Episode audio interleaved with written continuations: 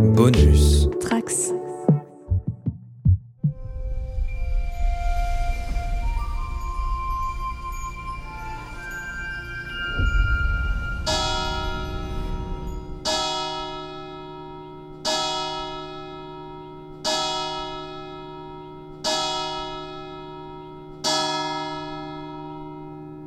Spock est venu parmi nous donner sa vie en rançon pour la multitude.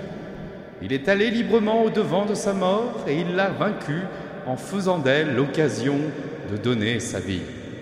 C'est-à-dire d'aimer jusqu'au bout en acte et en vérité et d'amener ainsi l'amour à la victoire. Depuis la mort de Spock, la mort n'est plus la fin de tout, mais elle est devenue pour le trekker le moyen d'offrir sa vie à Dieu. Il n'y a pas de plus grand amour que de donner sa vie pour ceux que l'on aime. C'est alors que le capitaine Kirk demandera à Dieu pourquoi ce dernier a besoin d'un vaisseau capable de traverser la grande barrière galactique? En effet, sur Sakaré, les Ah, l'ambiance des messes, ça a quand même pas mal changé depuis mon enfance. Priez avec moi. A strange force has entered the galaxy. The future of mankind is at stake. It could only mean one thing. Greetings, Captain. Spock! I do not think you realize the gravity of your situation. Oh. The vacation is over. Now, the crew of the Starship Enterprise Enterprise, are you ready? is taking adventure where it has never gone before. What are you standing around for? Do you not know a jailbreak when you see one? From the mind of a madman Hostile force has taken control of our vessel. Mr. Sulu, full ahead. through the center of the galaxy You know we'll never make it through the Great Barrier. to the final frontier. Fascinating. How often have you done this? Actually, it's my first attempt. Fire the rockets! You never cease to amaze me. Nor I myself. This is the boldest trek of all. Warp speed now. Star Trek V, the final frontier. Mr. Scott, you're amazing. Oh, there's nothing amazing about it. I know this ship like the back of my hand. Bonjour à tous, me revoici, je suis le commandeur Guigui et je souhaite la bienvenue à tous les trekkers et trekkies de toutes sortes sur la base stellaire du cadran pop. Le podcast sur Star Trek écoutable dans toute la galaxie et surtout sur le flux du coin pop. Alors merci au capitaine Cyril Michael d'avoir joué dans l'intro de ce podcast en tant que curé de l'espace. Et d'ailleurs j'en profite avant de réellement débuter cet épisode pour vous annoncer que les vidéos de Star Trek Historia de Cyril Michael justement, eh ben, rejoignent le site du podcast et sont donc consultables sur podcast.lecadranpop.fr et ce sont des vidéos d'analyse du lore de Star Trek, ses personnages, ses peuples, ses vaisseaux et son univers. Des vidéos donc très complémentaires de nos podcasts. Bref, il est temps de parler de l'un des films les moins aimés de toute la franchise. Mais avant de se demander s'il y a des choses à sauver de ce film, spoiler alerte, euh, oui, il y en a, vraiment. Bah revenons un petit peu sur le contexte particulier qui a vu cet opus sortir en salle en 1989. Une année où les films d'aventure, de SF et fantastique ont donné parmi les films les plus cultes du 7e art. Souvenez-vous que cette année sortait également Indiana Jones et la dernière croisade, Retour vers le futur 2 ou le premier Batman de Burton. Comme on vous l'a déjà dit dans des podcasts précédents, William Shatner, le fringant interprète du Capitaine Kirk, réalise ici le film, après que son comparse Leonard Nimoy ait réalisé le troisième et quatrième film. Alors pour ce cinquième film, intitulé L'ultime frontière, l'histoire est de William Shatner, le producteur Harvey Bennett et David Loughery. Les dialogues sont de David Loughery et la réalisation est donc assurée évidemment par William Shatner. Shatner dit qu'il a eu l'inspiration pour ce film après avoir regardé des télé-évangélistes où des gens versaient tout leur argent à des célébrités de télévision qui étaient déjà riches et qui prétendaient avoir le 06 de Dieu. Dans son plan original pour le film, détaillé par sa fille Lisbeth dans son livre Captain's Logs William Shatner's Personal Account of the Making of the Star Trek V The Final Frontier, c'est long je sais, l'équipage de l'Enterprise devait trouver Dieu avant de se rendre compte qu'il s'agissait en fait du diable. Eh oui, carrément. Et il y avait même une scène où McCoy devait être traîné en enfer par des furies, ce qui amenait Kirk et Spock à faire un peu comme Orphée pour le récupérer. Comme l'a décrit euh, William Shatner dans son livre, la fin originale du film aurait dû être énorme et très cinématographique. C'est lui qui le dit, mais on imagine quand même que les ambitions étaient là, avec de nombreuses créatures qui devaient apparaître comme des furies ou des hommes de pierre par exemple. Mais à chaque fois que le budget était réduit, bah, du coup un élément de cette fin disparaissait. Et tout ça a été renié jusqu'à la fin, euh, jusqu'à ce qu'il n'en reste que très peu. L'histoire demandait même à Spock et à l'équipage de l'Enterprise de trahir temporairement Kirk et de suivre Seabock. Alors si on met de côté Spock et McCoy du fait que leurs interprètes Leonard Nimoy et DeForest Kelly trouvaient que bah, ça cadrait pas vraiment avec leur personnage, mais aussi Scotty, bah, c'est bien ce qui arrivera dans le film au final. Pourtant à ce stade, l'équipe créative avait bien du mal à trouver un moyen de rendre ça plausible. Puis le producteur Harvey Bennett trouve la solution. Seabock serait en fait le demi-frère oublié de Spock. Alors, est-ce que ce film plutôt anticlérical mérite son titre du pire film de la série classique ou pas? C'est ce que nous allons tout de suite découvrir avec notre équipage d'élite que je téléporte à bord immédiatement. Bah, c'est le cinquième podcast qu'elle fait avec nous, bah, c'est Marie-Paul. Salut Marie-Paul, Salut, comment ça, ça, va bien et toi? Bon, ça va super, merci. Aussi, on a donc Romain Brami, mais euh, lui, ça fait pas, je sais pas combien de podcasts qu'il est là déjà. Romain, tu sais combien de podcasts tu as fait avec nous? 1700. Hein. C'est bien ce qui me semblait. Salut, ça va? Ouais, super. Et pareil, bah Marina, elle fait aussi un peu partie des meubles. Marina, ça va? Bonjour à toutes et à tous. Ravi d'être là et j'ai fait un podcast de moins que Romain, donc euh, 1700. Donc. C'est vrai. d'être un meuble du coup, Marina. Oui, voilà, mais ravi. Hein, Déjà que je suis un boulet technique, donc euh, Et Il nous revient, bah donc euh, du coup, il a repris sa navette. Il nous, re- il nous a enfin rejoint. C'est Romain Nigita. Salut Bonjour Romain. à tous. Et enfin, bien sûr, le taulier euh, de- du quadrant pop, euh, le dénommé Manu, qui euh, est dans tous les multivers euh, possibles et imaginables. Salut Manu, Salut, ça va ouais, ça va, ouais. Et content de vous retrouver, ça fait un moment. Fait depuis le, le- le fil- le deuxième film, je crois que j'ai pas pu le faire. Entre temps, t'as pu t'entendre dans de nombreux podcasts sur Loki, euh, Stargate, les Tortues Ninja, que j'ai tous écoutés hein, d'ailleurs. Je te En fait, depuis que j'en vois Loki, je pense que j'ai compris le secret de, de Manu. En fait, c'est que je pense qu'il y en a plusieurs. En fait, je pense qu'il a été récupéré dans des. Il y a plein de variants en fait de Manu. Il y a le variant Star Trek, le variant Tortue Ninja et tout, et c'est comme ça qu'il arrive à, à tenir. Mais le podcast sur le gendarme de Si Saint-Tropez, il est prévu pour quand? Ah non, ça, c'est c'est pas prévu, non. Le Ah, programme mince. de cette année est globalement pas mal plein quand même. Un jour, il va nous parler avec une voix de femme, et là, on saura définitivement que c'est le variant, euh, le dernier variant de Manu. Alors, avant de rentrer dans le sujet du jour, le- donc Star Trek 5, on va faire un bref retour sur Star Trek 2 avec Roman Nigita, bah, qui avait pas pu euh, le faire avec nous à, à ce moment-là. Donc, euh, Roman Nigita, en quelques mots, qu'est-ce que tu penses de ce deuxième film? Euh, Star Trek 2, la, la colère de Cannes, bah, je pense que, enfin, je vais pas être très original, euh, comme tout le monde, c'est l'un des, l'un des films les plus importants de la franchise, c'est peut-être même le plus important, parce que c'est celui qui a prouvé euh, la viabilité de, bah, de la franchise au cinéma, bien plus que, le premier, et évidemment c'est, c'est un excellent film, enfin je vois pas qui peut affirmer le contraire. Je sais pas si c'est mon préféré de l'équipage original, euh, mais en tout cas il en est pas très loin derrière le 6, mais voilà, euh, les rares défauts qu'on peut lui trouver, c'est le fait que finalement euh, euh, Khan et Kirk ne se rencontrent jamais physiquement, parce qu'il y a ce côté film de sous-marin. Mais voilà, sinon, film excellent, film inespéré, la musique de James Horner est géniale, Ricardo Montalban est formidable. Que dire? Donc du coup, bah, si ça vous intéresse, le petit pitch que vous avez fait Roman Nigita et que vous n'avez pas écouté notre podcast sur le sujet, bah, on vous renvoie directement à ce podcast-là. Et du coup, bah, maintenant, je me tourne vers Manu avec la même question, mais pour Star Trek 3 et 4. Bah écoute, Star Trek 3, euh, en fait à partir du 3, c'est le moment où je me suis rendu compte euh, dans le visionnage qu'on avait vraiment engagé une euh, ligne narratrice euh, de film en fil. Et le 3 est complètement dans la continuité du 2 pour moi. Alors euh, spoiler alerte, à chaque fois que vous me poserez une question sur euh, ce que j'ai pensé du film, je les ai tous aimés les films Star Trek, fi- Il y en a qui ont vraiment de gros défauts, mais il y en a aucun que je n'aime pas. Et euh, du coup le 3 et le 4, euh, je les aime, euh, je les aime particulièrement, surtout le 4 qui, euh, il y, a, du voyage dans le temps, il y a l'équipage dans le passé que je trouve assez cool et puis un message écolo que peut-être on aurait dû écouter à l'époque, je ne sais pas. Et ouais ouais, il y a, une vraie âme et ça remet bien en avant aussi le, trio de Spock, Kirk et McCoy qui est un peu plus développé, un peu plus intéressant que dans la série. D'ailleurs, pour moi, c'est un point positif euh, dont on reparlera tout à l'heure pour le, film du jour. Mais euh, voilà, c'est vraiment des films que j'aime bien et euh, que je. Re... Alors, c'était la troisième fois, je pense, que j'ai vu le 3. Je, les aime, enfin, en trois ans en plus. Et le 4, ça devait être la deuxième fois, mais j'en avais vu pas mal de pas mal de bouts à la télé plusieurs fois en fait. Et ouais, je les aime bien. Ok, et toi, Roman Nigita Euh, les films 3 et 4, euh, je les trouve. euh, alors, le 3, je le trouve sympathique, mais ça fait clairement film de transition. euh, et, en passant derrière le 2, il est clairement un, un cran en dessous. J'aime beaucoup le 4, qui est un des premiers que j'ai vu en découvrant Star Trek au début des années. Enfin, fin des années 80, début des années 90. Son côté, euh, les visiteurs dans l'espace, euh, moi j'aime beaucoup.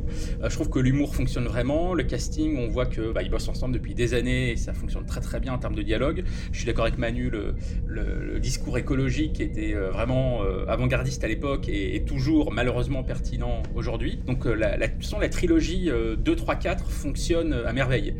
c'est un, un, petit bijou, même si ce, même si avec c'est des petits films, euh, c'est pas des films énormes comme, euh, comme le motion picture, mais euh, ça fonctionne vraiment très très bien. Même les voir les trois à la suite, ça fonctionne aussi très bien. En plus, ils sont pas très longs, donc on peut vraiment les voir les, trois d'affilée. Il y a une certaine cohérence à la fois de, de style, de ton, d'humour, même si on passe par trois aventures complètement différentes. Alors, j'anticipe un peu l'un des prochains podcasts qu'on va faire, mais c'est quasiment une bonne porte d'entrée pour la franchise Star Trek de voir les films 2, 3, 4 à la suite. Du coup, bah, on va continuer euh, et, on va parler maintenant de Star Trek 5. Alors, euh, avant de rentrer dans la zone spoiler et vraiment de décortiquer un peu l'histoire et, de lister un peu euh, ses qualités et ses défauts, bah, je vais vous demander à tous, sans spoiler, qu'est-ce que vous avez pensé du film à votre premier visionnage? Alors, on va commencer avec toi, Marie-Paul, parce que toi, tu l'as vu il y a une semaine pour la, oui, première fois. Oui, tout à fait. Bah, vous m'aviez quand même grandement préparé en me disant que ça allait être peut-être compliqué au visionnage, donc j'étais prête à avoir un, un, navet et au final j'ai été agréablement surprise parce que c'était pas du tout un navet. Il y a énormément d'incohérences, il y a vraiment des gros problèmes, on sent qu'il manque un... J'ai l'impression qu'ils ont manqué d'un script doctor, ils ont manqué de... Il y a eu des problèmes sans doute dans la prod, euh, mais c'est quand même un message anticlérical et ça c'est tout ce qui me plaît, donc c'est quand même assez bien. Euh, dommage que le cast euh, pour la déité soit... mais on en parlera plus tard avec, avec Marina voilà, c'est franchement, c'est vraiment moins pire que ce que je pensais. Je me suis pas ennuyée ou quoi, mais j'ai quand même dit beaucoup. Pardon Hein Quoi Hein? Et bon, ça a continué, le film continuait, donc c'était un peu, c'était un peu dommage toutes ces incohérences là.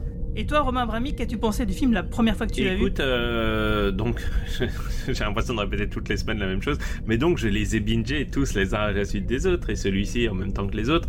J'ai tout de suite vu qu'il y avait un, un, changement de ton euh, quasiment total entre ce film et les précédents c'est vraiment une rupture, je trouve. On était jusqu'à présent, on était dans une trilogie euh, depuis le 2, 3, 4, on était vraiment dans une trilogie. Mais au-delà du fait que c'était une trilogie dans le sens où les films se, suivaient les uns les autres, c'était aussi une trilogie dans le sens où il y avait, en termes de tonalité, on était quand même sur des films qui étaient assez proches les uns des autres. Là, on était dans une rupture avec une volonté de nous faire découvrir un, aspect du monde de Star Trek un petit peu inconnu, les planètes. D'ailleurs, ce qui est finalement, on, y reviendra mais dans ce film, je trouve que euh, il y a quelque chose qui ressemble beaucoup à ce qu'ils essayent de faire avec Star Trek aujourd'hui, que ça soit à travers Picard ou à, travers Discovery. C'est-à-dire nous montrer les mondes qui profitent un petit peu moins de la Fédération, etc., etc. Et je trouvais que ça fonctionnait pas mal en fait la première fois que je l'ai vu. Et je pense que comme beaucoup beaucoup de monde, euh, jusqu'au dernier tiers du film, j'étais plutôt bien dedans. Euh, j'ai pas aussi parlé, je devrais des scènes entre les personnages principaux, en particulier les scènes d'ouverture et de fermeture que j'adore. Voilà, je continue de les adorer, je les défendrai toujours ces scènes. Malheureusement dans son dernier acte, le film est complètement ruiné, je trouve, par un dernier acte qui est complètement raté, et je pense qu'on va y revenir. Et je pense que ce dernier acte fait que c'est quasiment impossible d'avoir une opinion favorable de ce film, tant euh, la fin est totalement ratée. Quoi. T'as l'impression d'un livre dont les dernières pages ont été écrites par un, enfant de un enfant de 3 ans, quoi. Et grébouillé, voilà, c'est ça, un livre pas mal qui se tient, sauf les trois dernières pages qui ont été écrites par un enfant de 3 ans. Et voilà, voilà mon problème avec ce film. Alors moi, je suis plutôt d'accord avec Romain sur les scènes d'ouverture et de fermeture. Comme d'habitude, hein, j'ai vu ce film en allemand et euh, à la télévision, enfin sur The Times. Après avoir lu une critique qu'il avait descendue dans Première Magazine, mais honnêtement, à l'époque, euh, je me disais, bon, de toute façon, Star Trek, c'est pas du tout considéré en France. Donc j'avais lu la pauvre critique euh, dans le magazine et je me disais, je m'en fous. Donc j'avais vu le film, je l'ai vu en allemand. Je serais incapable de, de vous dire quelle version de parce qu'ils ont, ils ont changé la, la chanson qui, qui, est chantée Row Row My Boat. Ah oui, en allemand, c'était bah, quoi alors Honnêtement, je m'en souviens plus. Mais euh, et j'ai découvert euh, l'autre soir que c'était euh, Au clair de la lune qui était chanté dans la version française. Mais en fait, j'adore cette scène. Il y a, déjà, j'adore le doublage allemand. je trouve qu'il est, il est très très bon. Et ensuite, j'ai adoré ces scènes d'ouverture et de fermeture. Ces scènes tellement sympathiques, agréables, de feu de camp, d'amitié entre les personnages m'ont fait oublier que le, le film au milieu était euh, bon assez creux, que bon j'étais quand même encore assez jeune à l'époque, donc on va dire qu'il y, a des, il y, a des, il y a des trucs que j'avais pas remarqué. Le message anticlérical du film que j'ai tout à fait vu euh, l'autre soir, moi je dois dire à la fin des années 80, je l'avais pas trop vu. Bien sûr le, le dernier acte là dont, tout le monde va, parler, c'est une catastrophe. Et quand j'ai lu ce qui était prévu, euh, honnêtement, ça aurait pu être un grand moment. Dans tous les sens du terme, mais, mais là, clairement, euh, ça va pas du tout. Et je me souviens de, critiques extrêmement cruelles envers le film et le côté euh, grandiloquent de Shatner et tout ça. Moi, je, Shatner, je l'adore, hein, je me répète de podcast en podcast. Je veux bien que ce soit une personne imbuvable et tout, mais pff, je l'adore. Enfin, c'est juste. euh, j'a- J'adore le personnage, j'adore son côté euh, bigger than life. Je suis désolée pour l'anglicisme, hein, je encore tacler. Mais là, honnêtement, ce film, je sais qu'il a mauvaise réputation, mais je vais me répéter, la scène d'ouverture et la scène de fermeture sont d'une telle tendresse que, voilà, pour moi, en le revoyant, je me suis dit, c'est quand même sympa. J'adore ces personnages. En fait, c'est pas exactement la scène Oui. d'ouverture euh, auquel tu penses, parce que le, le film s'ouvre D'accord, pas avec, voilà. mais euh, voilà, ça se passe au début, tout à fait. On est d'accord. Juste une petite chose, euh, Marie-Paul et Marina ont toutes les deux dit, dit que le, le film était anticlérical. Euh, on, on peut en discuter. Je pense, euh, je pense surtout que le message de Shatner, c'était de vouloir faire un film anti-télé-évangéliste qui était en train de monter aux États-Unis en flèche. Euh, alors, on peut y voir une critique de la religion en général, mais c'est pas tant la religion qui est critiquée que les faux prophètes, en fait. Et euh, vous pourrez me dire que toutes les religions modernes sont basées sur des faux prophètes, ça serait pas totalement faux, mais bon, admettons que ça soit pas le cas, c'est surtout la montée du télévangélisme aux États-Unis, qui est un phénomène qu'on connaît assez peu en France, mais c'était surtout là-dessus que Shatner voulait euh, voulait baser son film. Tu as tout à fait raison. Désolée, j'ai euh, là- là-dessus, j'ai euh, rebondi sur un mot et je n'aurais pas dû, mais effectivement, c'est euh, le côté téléévangéliste.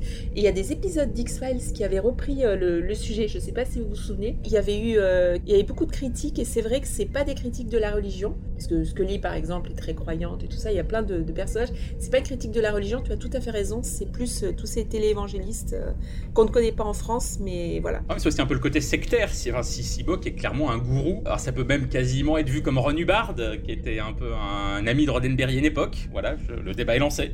Mais oui, effectivement, vous avez raison, je me suis trompée, c'est, un- c'est pas anti-religion.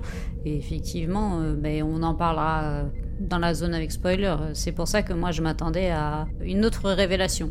Et toi, Manu, qu'est-ce que tu avais pensé donc du film à son premier visionnage? Moi aussi, comme Marie-Paul, j'étais un peu préparé. hein. Je, connaissais la, réputation du film. Et euh, comme Romain, j'ai tout euh, regardé de suite. Euh, C'était à l'époque où j'ai fait tout Star Trek et du coup, j'ai vraiment fait toute la saga dans l'ordre.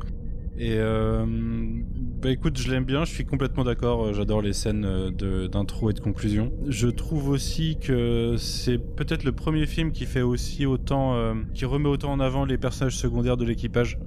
Et secondaires, c'est ceux qui sont pas dans le trio de tête, quoi. Il y a plus de, de Scotty, plus de Uhura, plus de Chekhov. En tout cas, en, en plus de façon plus intéressante que dans le, dans le 2, par exemple, quoi. Je trouve que je, parlais tout à l'heure de la trame narrative euh, qui se développe de film en film. J'aime beaucoup euh, le côté lore dans l'évolution de la relation euh, fédération Klingon par exemple qui avance de film en film et qui en plus se retrouve c'est plus important par la suite je pense mais se retrouve lié fortement au passé récent de, de Kirk avec les Klingons.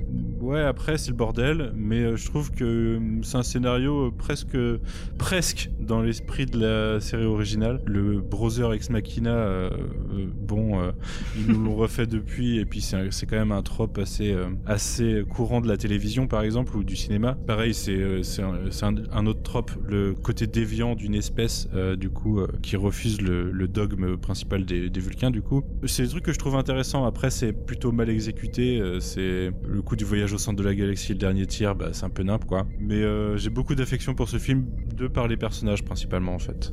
Et l'évolution de l'intrigue générale. Bah moi je te rejoins complètement là-dessus. Euh, C'est vrai que euh, ce film-là c'est le dernier que j'ai vu en fait de la série des six films, des six premiers films classiques, parce que tout simplement il était, il passait rarement à la télévision, voire jamais, même sur RTL 9.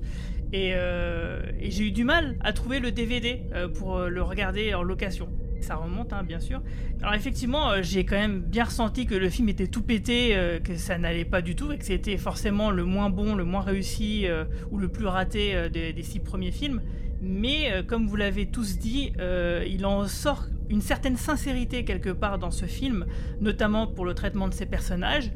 Et euh, je trouve que William Shatner, à qui on, attribue souvent une, quand même un gros melon, bah, il a quand même écrit une histoire euh, qui donne la part belle à tous les autres personnages. Comme le disait Manu, effectivement, euh, on voit plus de Scotty, on voit plus de Uhura. D'ailleurs, les deux là, on a l'impression qu'ils se rapprochent d'ailleurs dans ce film-là. Et McCoy a de belles scènes, Spock a de belles scènes, même Sulu, même s'il n'est pas très développé, il n'a pas beaucoup de lignes de dialogue, il est, il est mis en valeur par Kirk en disant que c'est un des meilleurs pilotes, par exemple. C'est ce genre de petits détails, quoi. Et ce qui fait que le film, bah, il il a, ma tendresse, malgré que ce soit un gros ratage. Il a ma tendresse pour ces personnages-là, et aussi peut-être parce que euh, William Shatner, peut-être, euh, je sais pas si c'est volontaire ou pas, mais j'ai la sensation, effectivement, comme le disait Manu, bah, il nous rappelle la série d'origine en fait. Euh, c'est comme si on avait un épisode, un scénario de la série d'origine avec des divinités qui sont confrontées à, à l'équipage de l'Enterprise des années 60, et on en a eu, oui, c'était transposé dans les années 80. Donc euh, c'est ce qui fait que euh, dans ce côté très cheap, et peut-être à des fois avec un humour un peu désuet, euh, et une, une, écriture un peu old school entre guillemets, pour pas dire raté pour certaines choses, eh ben on, se rapproche vraiment de la série d'origine et, c'est peut-être pour ça euh, que, qu'elle a ma tendresse, que du coup peut-être ce film peut plaire énormément aux nostalgiques, aux vrais nostalgiques de la série d'origine. Par exemple, bah, des personnes qui auraient découvert la série d'origine euh, dans les années 60-70 et qui euh, bah, verraient ensuite ce film-là, peut-être que ceux-ci retrouveraient une petite fibre, alors que les autres, peut-être plus néophytes, se diraient bah, juste le film il est, raté quoi. C'est marrant que vous dites tous les deux qu'il donne la part belle aux autres personnages. Alors c'est vrai, bien par rapport à Star Trek 4, on peut, il y aurait quand même une compétition à faire parce que dans Star Trek 4, je trouvais que on était sur quelque chose d'assez correct. Mais au-delà de ça, euh, il y a quand même quelque chose qui est un petit peu perturbant dans ce film, c'est que euh, finalement Shatner révèle un petit peu ce pourquoi le reste de l'équipage euh, le reproche qu'ils lui ont beaucoup fait, c'est-à-dire une vraie hiérarchie des personnages, dans le sens où si tu vois par exemple le cheminement des, encore une fois, je suis un peu dans la zone spoiler, je suis désolé, mais le, le cheminement des trahisons dans ce film, t'as quand même les autres personnages qui sont les plus faibles et qui eux switchent immédiatement euh, en soutien à Seabock. T'as les deux autres personnages, Spock et, McCoy, qui switchent mais restent fidèles à Kirk. Et t'as Kirk qui lui ne switch même pas. Donc en fait, on est quand même sur un film de Shatner, si tu veux, dans le sens où Kirk est quand même. Ouais, t'as oublié Scotty Hein Scotty switch pas. T'as oublié Scotty qui ne switch ouais, pas. alors non Scotty switch pas, c'est vrai, mais bon, Scotty, enfin, Scotty il apparaît à peine. Euh, euh, ouais, c'est ça. Bon, il se, il se cogne la tête sur un meuble, donc c'est, c'est pas sur une Et elle est de drôle, fer. la C'est scène. pas non plus dans, dans une des scènes les plus drôles des, des six films Star Trek à mon avis d'ailleurs. Ça, on va en reparler parce que je suis pas d'accord. Euh, Guigui, t'es allé passer à la suite, mais tu m'as pas demandé mon avis à moi. Ah, pardon. C'est parce que je viens plus, ça y est, on m'oublie. Je suis pas venu depuis longtemps. T'as tout à fait raison, je t'ai zappé. Je sais En plus, j'allais dire, j'étais d'accord avec toi. Ah, bah ok. Alors, et toi, Romain Nishita, qu'est-ce que t'en as pensé Ah bah écoute, puisque tu me poses la question, euh, bah en fait je suis assez d'accord avec toi. Euh, déjà c'est un peu comme toi, c'est le dernier que j'ai découvert euh, de tous les six films d'équipage d'origine. Ça je connaissant déjà un peu sa, réputation à l'époque. Et finalement quand je l'ai vu, un peu comme, comme vous tous, je me suis dit bah tiens finalement il est pas si mauvais que ça. Alors clairement, il reste pour moi le moins bon des, six premiers films, mais il y a du, bon et, du moins bon. Mais je pense que le, plus gros problème du film, c'est certainement que Shatner a voulu essayer de condenser en un seul film les meilleurs éléments des trois précédents. Il a voulu mettre beaucoup d'humour, mais aussi beaucoup d'aventure, mais aussi beaucoup de thèmes importants. Donc on a à la fois euh, voilà l'humour du 4, euh, le- les thèmes euh, un peu importants et philosophiques du 2, euh, l'approfondissement des personnages du 3, et tout ça en un seul film, plus les problèmes de production dont on va reparler. Et du coup, bah, ça marche pas, c'est assez chaotique en termes de, en termes de progression de, de l'intrigue. Et ce qui fonctionne finalement le mieux, c'est pas l'intrigue en tant que telle, c'est les interactions entre les personnages et évidemment, là, à nouveau, je suis d'accord avec vous, toutes les scènes qui réunissent les trois, euh, le trio Kirk, Spock, McCoy, que ça soit euh, la première anniversaire du film, mais il y en a également une au milieu où ils sont à nouveau réunis ensemble. Et en fait, je crois qu'ils sont quasiment ensemble tous les trois pendant tout le film. Je crois que c'est quasiment inédit. Je confirme. euh, Peut-être euh, aussi dans le suivant, dans le 6, qui aussi euh, explique pourquoi je, Non, bah non. Non, par contre, non, parce que là, c'est McCoy et Kirk Ah oui, et Spock. exactement. pareil. Tout à fait. Mais voilà, je, je trouve que c'est du coup vachement intéressant qu'ils soient tout le temps ensemble et les scènes entre eux et le jeu d'acteurs entre eux fonctionnent vachement bien dans, dans le 5. Donc il y a des choses à sauver dans ce film-là. Et il y en a d'autres à jeter. Alors je parlais justement du fait que, et d'ailleurs Manu aussi me le soulignait, bah, que l'équipage de l'Enterprise a déjà rencontré des divinités par le passé et c'était dans la série classique. Et, euh, je sais qu'il y a Marina qui voulait nous en parler un petit peu. Ouais, parce qu'en fait, en revoyant le film, euh, ça m'a tout de suite fait penser à deux épisodes de la série originale qui traitaient du sujet. Et euh, bon, c'est pas pour deux très bons épisodes, malheureusement. Bon, je vais parler de, des épisodes dans l'ordre, mais j'ai vu d'abord The Way to Eden, je suis désolée, hein, parfois je connais pas les titres en, français. Donc le premier dont je vais parler, c'est La Pomme, qui date de la, de la saison 2 et qui est euh, le, cinquième épisode. Ça se passe sur une planète euh, qui semble extrêmement paradisiaque, mais il y a un serpent dans ce jardin qui s'appelle Val. Et je dois dire que toutes les métaphores ne sont pas très subtiles, mais voilà, ça se passe dans un endroit paradisiaque avec euh, cette chose. Je veux pas spoiler les gens, mais donc il y a une espèce de, divinité qui, qui incarne le mal et qui ressemble à un serpent. Ces habitants qui ne savent pas comment faire l'amour et vivent en toute innocence à demi nus comme Adam et Ève. Alors bien sûr, tout le monde va me dire, mais mon Dieu, mais Adam et Ève vivaient nus et là ils sont à demi habillés.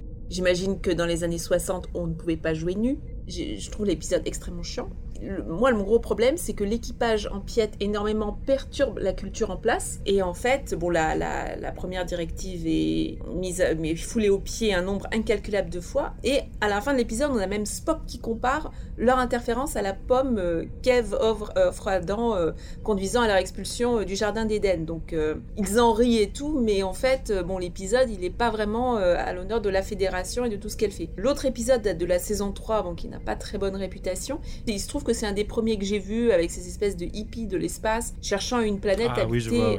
Voilà, une planète euh, appelée Eden. En plus, on a un des personnages qui s'appelle Adam. Alors là, franchement, on pouvait pas faire plus, plus évident. Et bien sûr, la planète qu'ils finissent par trouver est forcément un faux paradis. Les épisodes, euh, même si je les ai revus récemment, parce que je me suis binge-watché les séries euh, plusieurs fois, je me souviens les avoir vus jeunes, The Way to Eden avec les, les hippies de l'espace, je l'avais pas trouvé génial. Quand je l'ai revu, je l'ai trouvé encore plus kitsch. Et j'ai lu que c'était des épisodes qui étaient euh, très très mal considérés. J'ai pas vraiment de tendresse. Je trouve que la manière dont il représente la, religion est très euh, occidentalo-centrée, avec une, vision très occidentale de la divinité, le principe que le, jardin d'Éden serait dans l'espace. Enfin, je trouve que la seule personne qui apporte un peu d'humour dans cet épisode, dans cet épisode euh, de la saison 2, c'est Tchekhov. Et il se trouve que je venais de voir Tchekhov dans, le, dans Star Trek 5, et il y a une scène impayable où il se retourne. Je sais pas si vous vous souvenez, le, vaisseau Klingon, le, le, capitaine du vaisseau Klingon, le voit sur son moniteur, il se retourne, on a l'impression que c'est Bluffel qui est en train de caresser son chat. je trouve que je trouve que voilà Tchekhov dans la scène a beaucoup d'humour avec son accent russe, mais il est génial. Et dans l'épisode numéro 2, il dit que il a une scène au début où il drague une, une de ses une de ses collègues à bord de l'Enterprise qui est descendu avec eux euh, sur la, planète. Il la drague et il dit que le jardin d'Éden ressemble à une petite ville en dehors de Moscou. Enfin, mais c'est juste impayable. Et je trouve que l'acteur vraiment a un bon génie comique, un bon timing euh, comique. Il est, il est très drôle. Les deux épisodes qui traitent de la divinité et de c'est très euh, occidentalo-centré, donc avec Marie-Paul tout à l'heure, on va s'en donner à cœur joie sur le côté très masculin de ces divinités. Donc il n'y a rien de révolutionnaire, on a l'impression presque que c'est des, c'est des retranscriptions de la Genèse avec son jardin d'Éden, la pomme empoisonnée, la vision occidentale, Adam, Ève. Et euh, il y a un autre épisode, alors qui date de la saison 1, qui s'appelle Shore Live, qu'ils ont traduit par une partie de campagne, qui reprend exactement le, bah, le principe de, des, permissions du début de la, du film, avec euh, tout l'équipage, sauf Uhura et Scotty, qui sont euh, en partie de campagne, enfin en permission sur la Terre. Cet épisode de la saison 1 de la, de la série originale, ben, il présente aussi un paradis, euh, un endroit idyllique qui est forcément perverti et qui cache des pièges, parce que bien sûr vous vous souvenez que euh, bah, tout ne se passe pas euh, bien dans, pour tous les, personnages qui sont en permission dans cet épisode de la, de la saison. C'est pas forcément les meilleurs épisodes. Il y en a un dans la saison 2 aussi avec une main géante, de, je crois que c'est avec des dieux grecs, genre Apollon et euh, une main géante qui bloque l'Enterprise dans l'espace. Euh, Ou mort sur Adonis avec les. Ouais, c'est ça, ouais. Et je crois que c'est juste avant le premier dont tu as parlé, parce qu'il me semble que. Ou juste après, mais il me semble qu'il s'enchaîne dans la saison 2. Et je trouvais ça un peu. Ouais, il me semble aussi. Hein. Et on, a eu aussi les, enfin, la, religion euh, native américaine aussi, avec la planète où Shatner perd la mémoire, enfin Kirk perd la mémoire et croit qu'il fait partie de la tribu. Oui, oui, oui. Donc on a eu quelques petits trucs non occidentaux. Mais c'est pas les meilleurs épisodes, je crois qu'on est tous d'accord. Ouais, c'est clair. Du coup, euh, moi aussi, j'ai le souvenir que c'était des épisodes très chiants et vraiment plutôt ratés. Et, du coup, est-ce que cette thématique, elle a influé sur euh, le film Et, du coup, est-ce que ce serait, serait pas ça qui aurait conduit à son échec? Parce que euh, sur le box-office, ça a été plutôt une cata, non, Romain? Ah bah, ça a été tout simplement le pire box-office pour un film Star Trek jusqu'à Nemesis. Et en plus, sachant qu'il succédait à Star Trek 4, qui était le meilleur box-office de toute la franchise jusqu'au reboot de J.J. Abrams. Donc voilà, clairement, on a le pire résultat, à tel point que en France, il n'est absolument pas sorti en salle, il est sorti directement en VHS. Euh, C'est le seul de tous les films Star Trek qui soit pas sorti euh, en salle. Euh, la question s'était également posée pour Nemesis quelques années plus tard, mais Nemesis était finalement sorti en salle. Oui, je suis allé le voir. Moi aussi. Mais moi aussi, je l'ai même vu trois, jours de, trois fois de suite, trois jours de suite. Nemesis, Euh, bah, quand on est malade. hein. Mais euh, et pourtant, grosse campagne de promo à l'époque pour Star, ce Star Trek 5, puisqu'il succédait au 4, qui est un énorme carton. Euh, ils ont fait une affiche teaser que moi je trouve absolument géniale. L'affiche teaser de Star Trek 5, c'est un, fauteuil de cinéma avec une ceinture de sécurité. Et le slogan, c'était En allant voir ce film, vous comprendrez pourquoi il y a des ceintures de sécurité sur, sur vos fauteuils. Du genre, vous allez être secoué dans tous les sens, ça va être dingue. C'est raté. D'ailleurs, d'ailleurs, Romain, il faut dire quelque chose euh, que j'ai découvert il y a très peu de temps, euh, c'est qu'en fait, le film avait tout pour réussir, puisqu'en en fait, en, les deux premiers jours, son premier week-end, c'est le meilleur euh, really euh, sortie. Je suis, moi aussi, je suis plein d'anglicisme, je suis désolé. C'était la meilleure sortie de tous les films Star Trek jusqu'à maintenant. Il avait fait mieux que Star Trek 1, mieux que Star Trek 2 et mieux que Star Trek euh, 4. Et en fait, c'est le bouche à oreille et les critiques qui ont été tellement mauvaises que, par contre, le film, comme souvent avec les mauvais films, hein, ça c'est une constante dans tout à Hollywood, il s'est absolument effondré en deuxième semaine et qu'il a fini dans les limbes en fait. Mais euh, sur le papier, euh, il y avait une avait appétence pour un nouveau film Star Trek et le public a été au rendez-vous, en tout cas jusqu'à ce qu'on leur explique que le film était tout pourri. hein. Bah, je crois qu'en plus il y avait une énorme concurrence. Je crois que Guigui, tu as fait la liste. C'est le même été où sortait le Batman de Burton, où sortait Indiana Jones et la dernière croisade. Euh, je crois qu'il y avait le James Bond permis de tuer. Enfin voilà, il y a... Il y avait Retour vers le futur 2. voilà aussi. donc des énormes films ouais, qui sont gros été, quoi. en plus excellents. Et Ghostbusters euh, 2 probablement aussi. C'est le même problème que, que Nemesis qui est sorti en même temps, je crois, qu'un Harry Potter, que Seigneur des Anneaux les deux tours, et que le James Bond, euh, euh, je sais plus lequel c'était, je crois que c'était Meurt un autre jour, voilà, qui, s'est- qui s'est fracassé contre ces gros blockbusters. Euh, donc voilà, le, le film est pas extraordinaire sans être un AV, mais il se retrouve dans une config où il est face à, des films qui sont bien meilleurs, et voilà, tout, tout a concouru à ce que bah, ça soit une catastrophe en termes de box-office. Juste pour conclure sur la, partie de Marina, euh, sur les références à Dieu dans Star Trek, je trouve ça tout à fait normal que ça soit un sujet fondamental de Star Trek, la religion, puisqu'il y a- quand même, euh, et c'est quelque chose qu'on retrouve beaucoup aux États-Unis, il il y, a toujours cet affrontement entre science et religion. Les deux sont-ils incompatibles? Les deux sont-ils compatibles? Peut-on expliquer la religion par la science? Donc c'est normal que ça crée des histoires qui sont potentiellement intéressantes. Bon, et d'ailleurs, j'insiste, hein, mais potentiellement l'idée qu'un, euh, parce que vous avez compris que j'ai, quand même beaucoup aimé le début du film et, pas du tout la fin, mais l'idée qu'un Vulcain euh, pense avoir euh, trouvé Dieu, trouvé Éden, euh, ou Shakira, je crois, ou je sais plus. Au sens propre. C'est pas Shakira. C'est Shakira la- Shakira, elle, chante, elle chante des chansons, mais mais c'est un truc comme ça. Euh, euh, en soi, je trouvais ça super pertinent et je continue de trouver ça super pertinent pour un épisode de Star Trek. On est d'accord. Et d'ailleurs, du coup, bah, on va rentrer directement dans la zone spoiler. Red alert!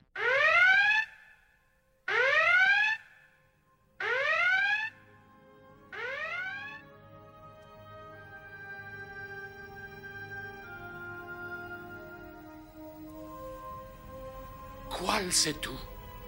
C'est bien moi. Le voyage que vous avez entrepris pour me rencontrer n'a pas dû être facile. En effet, la barrière se dressait entre nous, mais nous l'avons franchie. Magnifique. Vous êtes les premiers à arriver jusqu'à moi. Nous voulons que votre sagesse infinie éclaire les hommes. Comment avez-vous franchi la barrière? À bord d'un astronef. Et cet astronef pourrait-il répandre ma sagesse par-delà la barrière? J'en suis sûr, oui. Alors je ferai usage de cet astronef. Il deviendra votre messager. Excusez-moi. Il emportera ma toute-puissance aux limites même de la création. Euh, Excusez-moi, j'ai j'ai une question à vous poser. Euh, Pourquoi Dieu a-t-il besoin d'un astronef Alors du coup, ce coup-ci, on va pas forcément respecter l'ordre des scènes, euh, euh, mais on va plutôt les regrouper par thématique. Alors on va commencer par le film qui s'ouvre sur le désert de Nimbus 3. Donc Nimbus 3 qui est une planète qui a été décrétée euh, planète de la paix intergalactique entre bah, plusieurs empires, l'Empire Klingon, la Fédération et euh, Romulus. Alors moi, il y a juste une petite remarque que je vais faire. C'est hein. bizarre d'avoir. Ouais, voilà. Pourquoi avoir choisi cette planète pourrie désertique où c'est la merde? La, planète, c'est Mad Max, quoi. Ouais, C'est ou ça, c'est exactement ça. Franchement, moi j'ai pensé, à, j'ai pensé à Star Wars. Hein, euh. Ah, c'est la cantina. Ouais, c'est la cantina. Ah, grave la Et, cantina et- derrière. ouais. et- et aussi un petit côté euh, le Mars dans Total Recall, puisqu'on a quand même euh, Ouais. la femme chat avec trois fait. poitrines. Ouais, c'est Ouais. ça. Et le mauvais goût des années 80, le même que dans Total Recall. La Shatner Touch, hein, quand même. euh, les, les femmes à trois seins, euh, Oura à moitié à poil, je pense qu'on y reviendra, etc. Ouais, c'est pas très Mais subtil. euh, il y, a- il y a quand même une vraie Shatner Touch sur le traitement des femmes euh, dans, dans Star Trek 5. C'est c'est un peu un- une running joke ou un running malaise. Et D'ailleurs, c'est vrai qu'au niveau de Total Recall, il y a aussi ce côté euh, avec les bornes, avec des écrans qui tournent comme ça euh, dans l'espèce de scène de cantina. Effectivement, euh, j'ai aussi beaucoup pensé à Total Avec Recall. les comme pubs, vous. Ouais, avec, les pubs, ouais, c'est ça. la Total Recall, bah c'est euh, du Verhoeven quoi. Total Recall, Robocop, euh, il, aime, il aime bien faire ça, ouais. Mais ceci dit, la, la première scène, la première scène avec Sibok euh, dans le désert fonctionne bien. Ouais, ouais, Ah, carrément. je suis d'accord. Pour moi, c'est une super belle introduction parce qu'il y a, il y a un truc que je vais pas enlever à Shatner, c'est qu'il fait des super beaux cadrages. Et, et ça, c'est vraiment un truc que, que j'ai trouvé vraiment génial. Ça fait très cinématographique pour le coup. Euh, il y a, en plus, il y a une belle photo. Euh, il y a juste pour moi euh, des effets de montage qui gâchent un peu certaines scènes et notamment bah, la première. Par exemple, quand il y a Cyborg qui arrive, parce qu'en fait, on- ce qu'on voit au début, on voit un, un- vieux gars euh, qui a pas de dents, euh, qui, qui, qui creuse des trous, je sais pas, il doit chercher de l'eau ou un truc comme ça. Et on a Cyborg qui arrive sur une monture, donc c'est un cheval, enfin c'est une licorne quasiment le truc. Euh, et il arrive au ralenti. C'est-à-dire qu'on voit le gars qui regarde Cyborg arriver, donc lui avec une temporalité normale. Et, par contre, les plans sur Cyborg, ils sont au ralenti et de manière maladroite, de manière indirecte, ça me faisait penser à Sacré Graal. Vous savez, le, gag où on voit au loin un soldat qui arrive, et puis il arrête pas d'arriver, il arrête pas d'arriver, et puis d'un coup, avec un effet de montage, il, il est là d'un coup. quoi. Et ça me faisait penser à ça euh, parce que je trouvais que euh, cette insistance de montrer Cyborg, euh, le, le plan revient quatre ou cinq fois au ralenti, je trouvais ça un peu grotesque quoi. T'as tout à fait raison. euh, parce que je vais, je vais comparer le film au 3 où je trouvais que bah il n'y avait pas des super valeurs de production et tout ça. Là, je trouve que question qualité, il y a, il y a des plans qui sont magnifiques. Des, euh, la lumière, le cadrage, euh, la photo, c'est magnifique. Bah justement, pour la photo, ce qui est vachement intéressant, quand on regarde au générique, euh, le, directeur photo Andrew Laszlo, c'est un mec qui a bossé sur des films vachement intéressants. C'est le directeur photo de Rambo, c'est le directeur photo des Guerriers de la Nuit de Walter Hill et de L'aventure intérieure de Joe Dante. Donc ça explique aussi pourquoi on a un peu cette patte qui est un peu plus quali finalement que sur certains des, précédents films Star Trek. C'est dommage que ce soit un peu plombé par des choix étranges de mise en scène, comme par exemple bah, cette scène où Cyborg rencontre le gars, euh, bah, on entend un cœur qui bat. euh, Enfin, j'ai trouvé Ah, que c'était un peu, un peu Bah non, ça c'est- c'est l'effet quand euh, il fait un peu son côté gourou, euh, repense à, à- aux, aux trucs qui te font souffrir. Ah moi ça, ça me gêne pas du tout, ça c'est marrant. Toi, ça t'a pas gêné Moi, ça, je trouvais ça un peu, euh, un peu bizarre. D'ailleurs, justement, le gars qu'on voit là, il s'appelle Rex Holman. Donc, il s'appelle John dans le film. C'est d'ailleurs le, le premier personnage qu'on voit dans le film euh, lorsque le film démarre. Mais il avait déjà joué dans Star Trek, euh, la série classique, euh, l'épisode de Spectre of the Gun, au-delà du Far West. Il était pas ouf cet épisode non plus. Non, c'était pas ouf, non. Et ce, ce gars-là, justement, bah, c'est un habitué justement des, des westerns. euh. Donc, euh, donc voilà. Je le confonds souvent avec euh, l'acteur de Twin Peaks euh, qui est le, le, le garde du corps de Luexana Troy aussi, tu sais, le, le grand. Ah, Karl Strucken. moi aussi. Ouais, Karl Strucken. Je, je, je pensais à confonds lui. souvent ces Ah deux oui, acteurs. là, en fait. Ouais. Celui qui joue Lurch dans les films La famille Adams. C'est ça, C'est ça. exactement. Que- oui, effectivement, il a, il a un petit air. Non, non, il a un petit. Bah, il est pas assez grand pour Non, il, ressemble aussi à Michael Berryman, le mec de la colline des yeux. un petit air vite fait, mais si vous voyez, si, si, la- si vous le voyez avec des cheveux, revoyez l'épisode de la série classique, vous verrez que il ressemble pas du Ah tout bah c'est comme Shatner avec des cheveux, il ressemble pas à la même chose. Et juste pour finir sur cette scène, euh, bon, il y a Shatner a voulu la monter un peu comme un reveal. Je pense que personne n'est tombé de sa chaise, mais quand on découvre que euh, Sibok est un vulcain, hein, quand il descend de son cheval et qu'il enlève sa capuche et qu'il lance le générique du début, si je dis pas de bêtises, euh, euh, et c'est quand même la découverte d'une des grosses réussites de ce film, qui est Sibok joué par Laurence Luckinbill, qui été super bien casté et je trouve que s'il y a une chose qui a réussi dans ce film, c'est bien le personnage de Sibok euh, qui est malheureusement un petit peu gâché euh, par la suite, mais j'ai toujours trouvé que ce personnage était extrêmement charismatique et qu'il était au niveau des bons méchants de Star Trek finalement. Un très très bon acteur. Et moi, honnêtement, il, me, il, me- aurait pu me séduire. hein. C'est-à-dire, c'est le, son côté charismatique. euh, voilà, je trouve que l'acteur est très très bon. C'est pas un méchant, c'est pas un méchant caricatural. Et en fait, c'est presque un, personnage incompris dans ses, choix et tout ça. Il fait des choix euh, douloureux parce qu'il se veut, même si c'est d'un esprit brillant, il est mis au banc de la société. Mais en fait, il est, courageux dans ses choix et jamais on ne le plaint. Au contraire, on a envie de, le suivre. Mais après, euh, voilà, enfin, c'est un méchant entre guillemets, mais, l'acteur est très subtil. D'ailleurs, à, à, propos d'acteurs, il y a pas mal des fameux. Euh, notamment parmi les ambassadeurs sur Nimbus 3.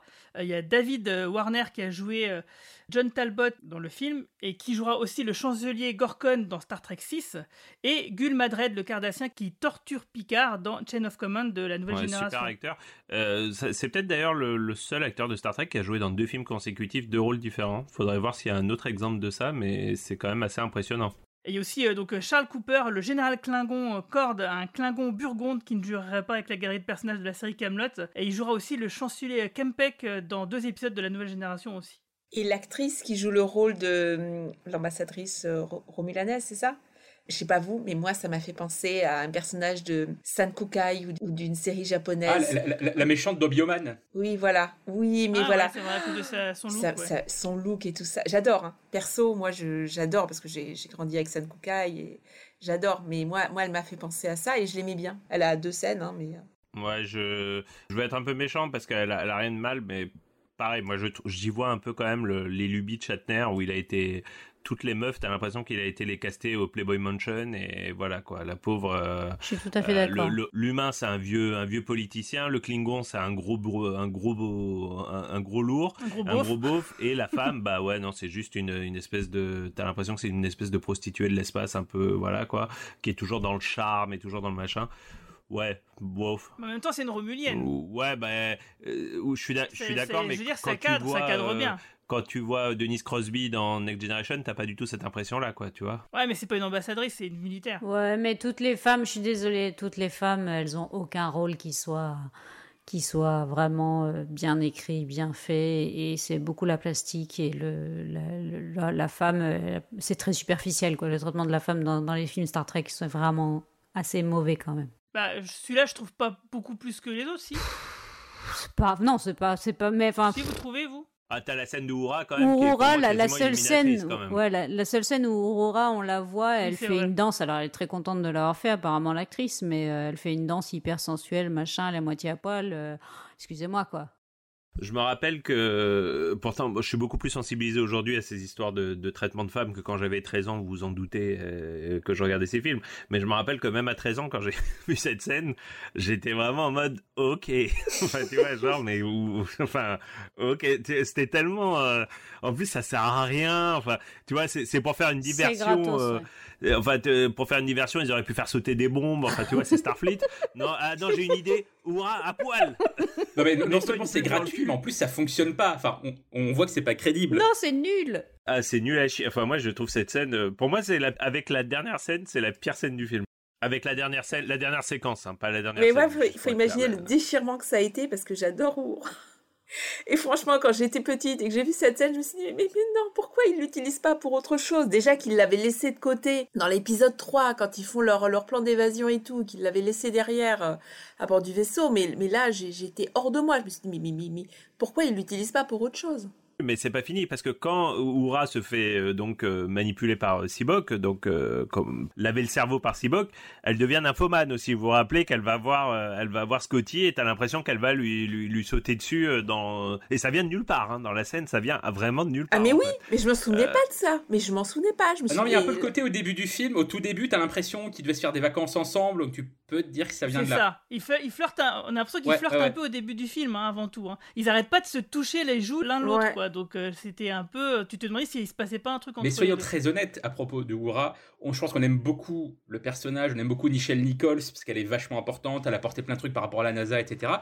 Mais si on est très honnête, au cours de la série originale et tous les films, elle ne sert à rien. Ah Ils bah ne lui font rien, jamais rien faire d'intéressant.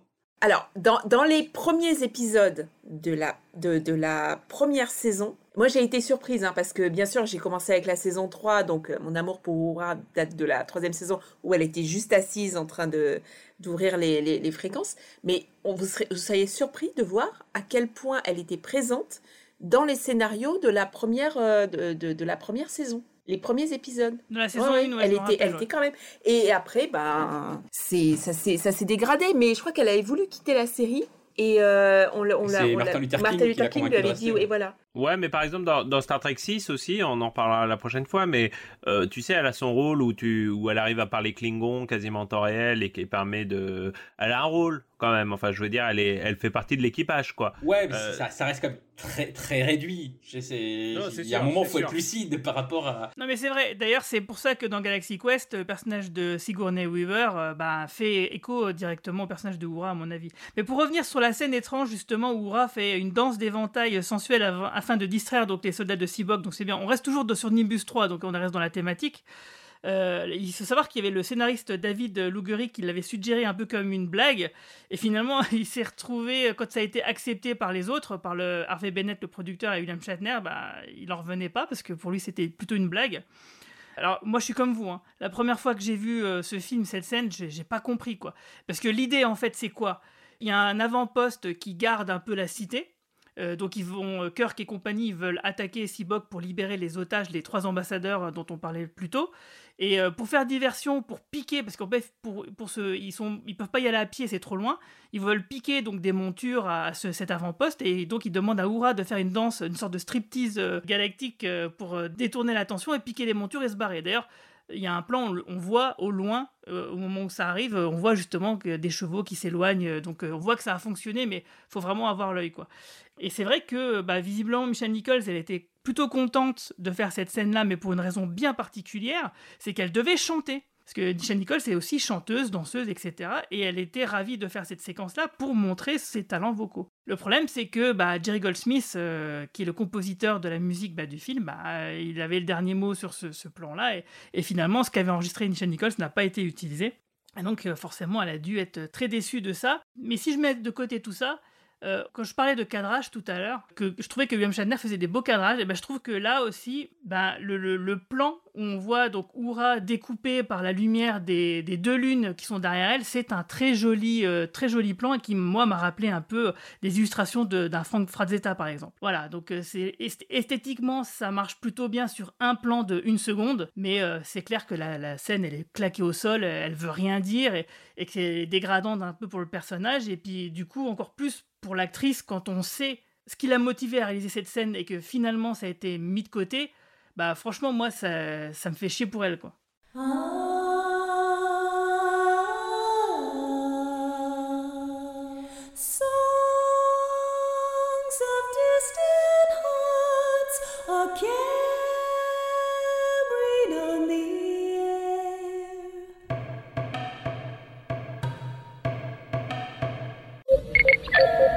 C'est quand même vachement hostile pour une planète de la paix galactique, non? Enfin, je sais pas, c'est...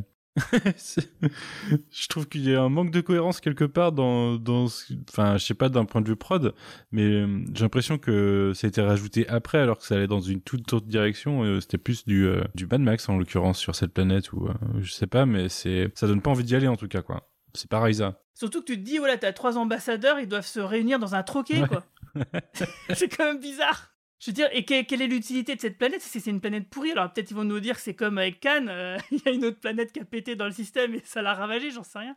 Mais c'est oui, ça Moi, ça aucun me sens, choque pas en fait. Euh, Enfin, j'y ai, j'y ai vu une euh, une expérience complètement foireuse comme euh, nos hommes politiques peuvent en faire parfois. Ouais, mais à ce point-là, quand même. Et pff, ouais, je suis sûr que si on, je, je serais pas étonné que ça fasse référence à quelque chose, tu vois. Euh, Il faudrait faire un peu plus de recherche. Je serais pas étonné que ça, ça soit une référence à une espèce d'expérience ratée de l'ONU ou un truc comme ça, genre, c'est genre le bâtiment de l'Union internationale à New York quelque part qui est devenu un, je sais pas.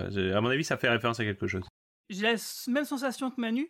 J'ai l'impression qu'en fait, euh, dans le scénario, il y a un truc qui a bougé et qui, qui voilà, parce qu'il devait avoir une, justification pour faire venir ces trois personnages-là qui devaient servir d'otages et, lancer l'histoire. Et que du coup, ils sont rattrapés, ils ont, ils ont torché ça dans le scénario et puis euh, finalement, ça n'a aucun sens. Alors, on va quitter un peu Nimbus 3 pour aller justement à cette fameuse balade à la montagne dont on parle depuis le début, qui est l'un des même s'il est étrange euh, et euh, un peu improbable quelque part, eh ben c'est les meilleurs moments du film. C'est quand euh, donc on a Kirk, Spock et McCoy qui sont en permission, mais aussi Sulu et Chekhov, mais eux de leur côté. Eh ben, ils font ils font de l'escalade, ils font du camping. Donc on voit Kirk qui fait de l'escalade parce que Shatner c'est un, un fan d'escalade visiblement et donc c'est des scènes qui ont été réalisées au parc national de Yosemite et justement donc on voit la fameuse formation rocheuse qui s'appelle El Capitan. Et, euh, et c'est là où on retrouve donc Kirk euh, qui fait de l'escalade. Et puis après, il y a Spock qui vient avec ses bottes anti-gravité, qui vient lui taper la conversation et qui va lui sauver la vie in extremis. Parce que forcément, comme Spock lui parle, bah, ça détourne l'attention de Kirk qui va faire scène. une mauvaise chute. Ouais, c'est c'est vraiment pourri. Je trouve ça vraiment horrible, mais il n'y a pas que ça, il y a aussi le fait que pendant ce temps-là, il y a McCoy qui regarde avec ses jumelles de loin et qui parle tout seul pour euh, exprimer ce que le personnage pense, voilà, parce que faut que le spectateur il sache ce que le personnage pense, et il conclut par oh là là si ça continue comme ça, je non je parle tout seul, je devrais arrêter. c'est c'est quand même un peu Ouais, mais j'adore. Honnêtement, je suis désolé, mais j'adore. Honnêtement, McCoy qui se fait du souci pour son pote en, en train de bouder comme ça. Enfin, moi, je m'y vois dans cette scène, si tu veux, quoi. Putain, les connards, mais les connards, tu vois. T'imagines que, enfin, je sais pas, je, je trouve que la scène fonctionne. Euh, par contre, c'est, euh, je trouve que les- toute la scène fonctionne.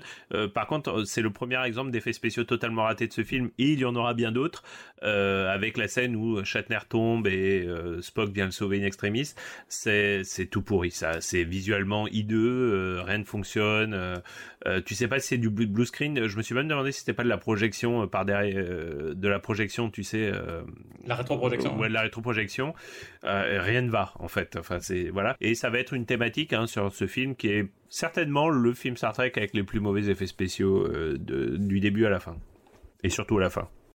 J'ai pas vérifié, mais il me semble que justement euh, sur ce film-là, alors je, je parle sous votre contrôle, que c'est pas ILM qui a réalisé euh, les effets spéciaux parce qu'ils étaient occupés sur d'autres films et que donc du coup ils ont pu se raccrocher aux branches euh, avec ce qu'ils ont trouvé. Alors, je crois que c'est ILM, mais Et que c'est pas l'équipe habituelle de ILM en fait. C'est-à-dire que ILM était pris sur trois ou quatre autres films en même temps, euh, donc euh, Indiana Jones en particulier, Ghostbusters 2 et au moins un autre que je sais plus. Et je sais que le directeur des effets spéciaux c'était pas quelqu'un d'aussi chevronné que euh, habituellement. Mais au-delà de ça, il y a un autre problème, c'est que en termes d'effets spéciaux, le film était et en particulier à cause de sa fin, qui n'est pas la fin qu'on a vue au cinéma, euh, le film était beaucoup plus demandeur, tandis que le budget était très faible. Et du coup, on peut même pas blâmer vraiment l'équipe d'effets spéciaux dans le sens que, et, en termes de temps aussi. Ils ont eu trois mois à faire des effets spéciaux alors que d'habitude c'est six mois ou un an. Tous les autres films ont eu au moins six mois pour faire les effets spéciaux et du coup ça n'a juste pas fonctionné si tu veux. C'est même pas Peut-être que je dis une bêtise sur LM, peut-être que c'est pas ILM. En tout cas, je sais que c'est pas la A-team d'ILM,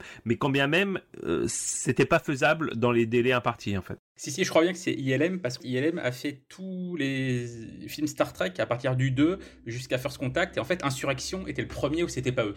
C'était vraiment le gros événement d'insurrection. Et ça se voit d'ailleurs dans Insurrection, c'est aussi le premier avec beaucoup d'images de synthèse pas, top. Mais, au-delà des effets spéciaux, moi, ce que j'aime vraiment beaucoup dans, cette scène du film, et encore plus après avoir lu certains des romans euh, coécrits par Shatner, c'est cette fameuse réplique où Shatner dit à, à Spock qu'il savait qu'il allait pas mourir parce qu'il a toujours su qu'il mourrait seul. C'est une réplique qui peut passer comme une blague dans la scène, mais qui est ultra intéressante, ultra profonde par rapport justement à la mise en avant du trio euh, Spock, Kirk, McCoy tout au long du film, beaucoup plus que dans, les films précédents. Et ce qui est vachement intéressant, c'est que dans les fameux bouquins dont je vous ai déjà parlé plusieurs fois, qui ressuscitent Kirk après euh, sa mort dans Generations, donc il y a cette trilogie de bouquins, euh, notamment Le Retour, justement, part de cette réplique-là, j'ai reçu que je mourrais seul, puisque dans Generations, attention spoiler, désolé pour ceux qui l'ont pas encore vu, quand il meurt, il est avec Picard. Donc ça peut pas être sa vraie mort puisqu'il n'est pas seul. Et quand on relit tout ça, les bouquins, cette réplique dans le film, sachant en plus c'est Shatner qui a coécrit le film, etc., il y a, y a un truc très, très mélancolique par rapport au personnage de Kirk qui, qui transparaît vraiment pour la première fois, qu'on n'avait pas vraiment jusqu'à maintenant dans le personnage, en tout cas certainement pas dans la série, qu'on a peut-être un peu plus depuis la mort de son fils dans le troisième film, qui est un truc qui va rester un peu comme ça, qui va planer sur les films suivants, et surtout dans le suivant, dans, dans le 6. On sent qu'il y a- il y a un truc qui change dans le personnage de Kirk, et je trouve que cette réplique-là, notamment, vraiment symbolise tout ce, toute cette gravité qui arrive enfin dans le personnage. Je, je suis mille fois d'accord avec toi, euh, sauf sur un. Alors j'adore cette réplique. hein, à chaque fois, elle me, elle me met la larme à l'œil. Et pour moi, elle, elle représente vraiment Star Trek. hein, je, vous, je vous le dis depuis qu'on a commencé ce podcast, qui pour moi Star Trek n'est jamais des histoires individuelles, c'est toujours des histoires collectives en fait. Et mais par contre, j'ai pas la même interprétation que toi sur Génération, où pour moi, il meurt en effet tout seul, parce que pour moi, Kirk tout seul, c'est pas avec Picard. Kirk tout seul, c'est sans Spock et McCoy qui sont ses, euh, acolytes en fait. Et, d'ailleurs, je m'étais aussi fait la réflexion dans la vraie vie euh, je m'étais dit qu'une fois que Shatner avait perdu euh, Leonard, euh, Leonard Nimoy et DeForest Kelly, quelque part, il lui arrivait un peu dans la vraie vie ce qui lui arrivé dans les films, c'est-à-dire qu'il a fini par se retrouver tout seul. En tout cas, dans sa génération, il s'est retrouvé tout seul. Heureusement que vous expliquez cette, réplique parce que n'ayant pas toute, euh, toute la connaissance que vous avez sur euh, Star Trek, j'avais pas du tout compris. Moi, je me dis, bah oui, de toute façon, on meurt seul, quoi qu'il en soit. Moi, très pragmatique, très terre à terre. Mais, ça, c'est ré- c'est rétroact- rétroactivement qu'on comprend, on le comprend. Enfin, on l'interprète par la suite, mais en effet, quand le film est sorti, euh, il n'y avait aucun moyen de se dire ça. C'est nous, en tant que fans, qui, qui recollons les morceaux. Ouais, mais- t'as 6 ans d'écart entre euh, le moment où euh, Kirk dit ça dans Star Trek 5 et effectivement le, le moment où ça fait sens dans Star Trek Génération. Je suis pas totalement d'accord non plus sur le fait que c'est la première fois qu'on ressent de la mélancolie chez lui parce que justement dès, de- Dès avant le de premier, en vrai, Enterprise, hein. quand il ouais voilà quand il était euh, amiral à Starfleet et que euh, voilà il, il avait plus de vaisseau, on sentait que il, il réfléchissait sur sa vie et sur euh, Ouais, là c'était plus de l'ego à la limite par, sa- par rapport à sa carrière, mais c'était moins le côté. Alors t'as un peu le côté vieillissement dans le 2, dans La colère de Cannes, mais je trouve que vraiment à partir de la mort de son fils, t'as un truc qui est, qui est, qui est différent, très clairement. Ouais, alors que pour, pourtant dans le film, dans la, quand son fils meurt, c'est traité un peu, on, en a parlé dans le podcast, on a trouvé que c'est traité vraiment par-dessus la jambe et limite il en avait un peu rien à faire quoi. C'est c'est dans le 6 que vraiment tu, tu le ressens ça. Mais en effet, je suis d'accord que c'est moins bien écrit dans le 3. Là aussi, c'est des trucs, c'est des, des- petits trucs qui sont jetés et parfois dans certains films suivants, certains romans suivants, ils arrivent à en tirer des trucs. Il y a une autre phrase dans ces scènes euh, où il dit que moi j'avais adoré, j'avais vraiment adoré ce dialogue où il explique que euh, c'est quand même étonnant de passer euh, toute sa vie ensemble dans un vaisseau spatial ensemble et quand vient le moment des vacances, ils décident également de partir ensemble en vacances. Et je trouve ça super touchant. Je trouve ça super touchant ces gens qui n'ont pas de famille, qui sont leur famille. Évidemment, euh, il, rappelle cette séquence euh, à la fin du film où il dit en fait je vous ai dit qu'on n'avait pas de famille, mais euh, je me suis trompé. Ma famille c'est vous. C'est un peu cheesy. hein, je, je conçois que c'est un peu cheesy, mais en même temps je, je trouve ça super émouvant et je trouve que ça fonctionne vraiment vraiment très très bien. Ça fonctionne d'autant plus que moi c'est totalement ma perception de Star Trek en fait. Et c'est ce que j'aime que ça soit Star Trek Next Generation classique ou Deep Space Nine. J'ai toujours eu l'impression que c'était des séries de famille en fait. Et, moi en tant que jeune adolescent, euh, pas forcément toujours bien dans ma peau, euh, ce qui, ce que j'aimais dans Star Trek, c'était cette impression de retrouver une famille semaine après semaine, pas des individus, pas un action hero, une famille. Et je trouve que c'est bizarrement ce, médiocre Star Trek 5, c'est peut-être le film qui raconte le mieux ça. Par contre, euh, qui parle le mieux de ce sujet. Ah bah, les scènes entre eux, elles fonctionnent, elles fonctionnent très très bien. hein. C'est, euh, on sent l'alchimie, on sent que rien n'est forcé, et c'est pour ça qu'on les aime tant. Et je rajouterais, euh, Romain, que c'est cheesy, c'est même pas un gros mot pour moi dans la, à la télévision ou au cinéma, c'est que Que veut dire cheesy? c'est plein de bons sentiments, quoi. cucu en bon français, voilà. C'est, c'est cu- en bon français, ça serait cucu. Et oui, c'est un peu cucu à la fin quand il dit oui, ma famille, c'est vous, gna gna. Enfin, tu pourrais facilement te moquer de cette scène. Ouais, mais, c'est quand- bien de pas être tout le temps edgy et d'avoir des Je suis moments d'accord. euh, Je suis trop d'accord. Critique, Je suis pas edgy. mille fois d'accord. Parlons français, on nous reproche d'utiliser trop d'anglicisme, je vous rappelle. Alors, la, la- la randonnée des étoiles. euh, Mais d'ailleurs, c'est ça, ils font du trek. Attendez, dans Star Trek, ils font enfin du trek dans le Yosemite. c'est vrai. Joli. On y est. J'aime bien sa phrase d'ailleurs sur euh, pourquoi il monte et euh, il dit juste parce que c'est là.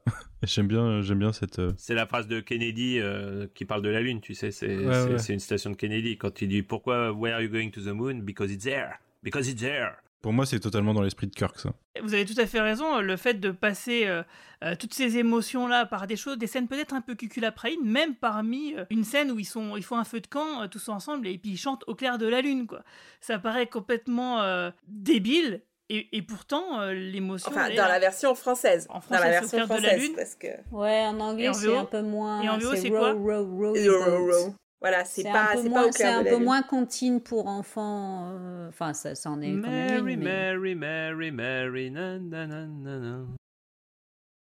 Est-ce que je peux juste parler d'un truc qui, euh, enfant, ne m'avait pas... Enfin, enfant, jeune fille, ne m'avait pas choqué C'est cette chute spectaculaire de Shatner. Parce que, vous savez, dans les, dans les BD, dans les, dans les films et tout ça, on est habitué à ce que euh, les personnages rattrapent les personnages volants. Superman rattrape Lois Lane et euh, Spider-Man rattrape n'importe qui avec sa toile d'araignée et tout.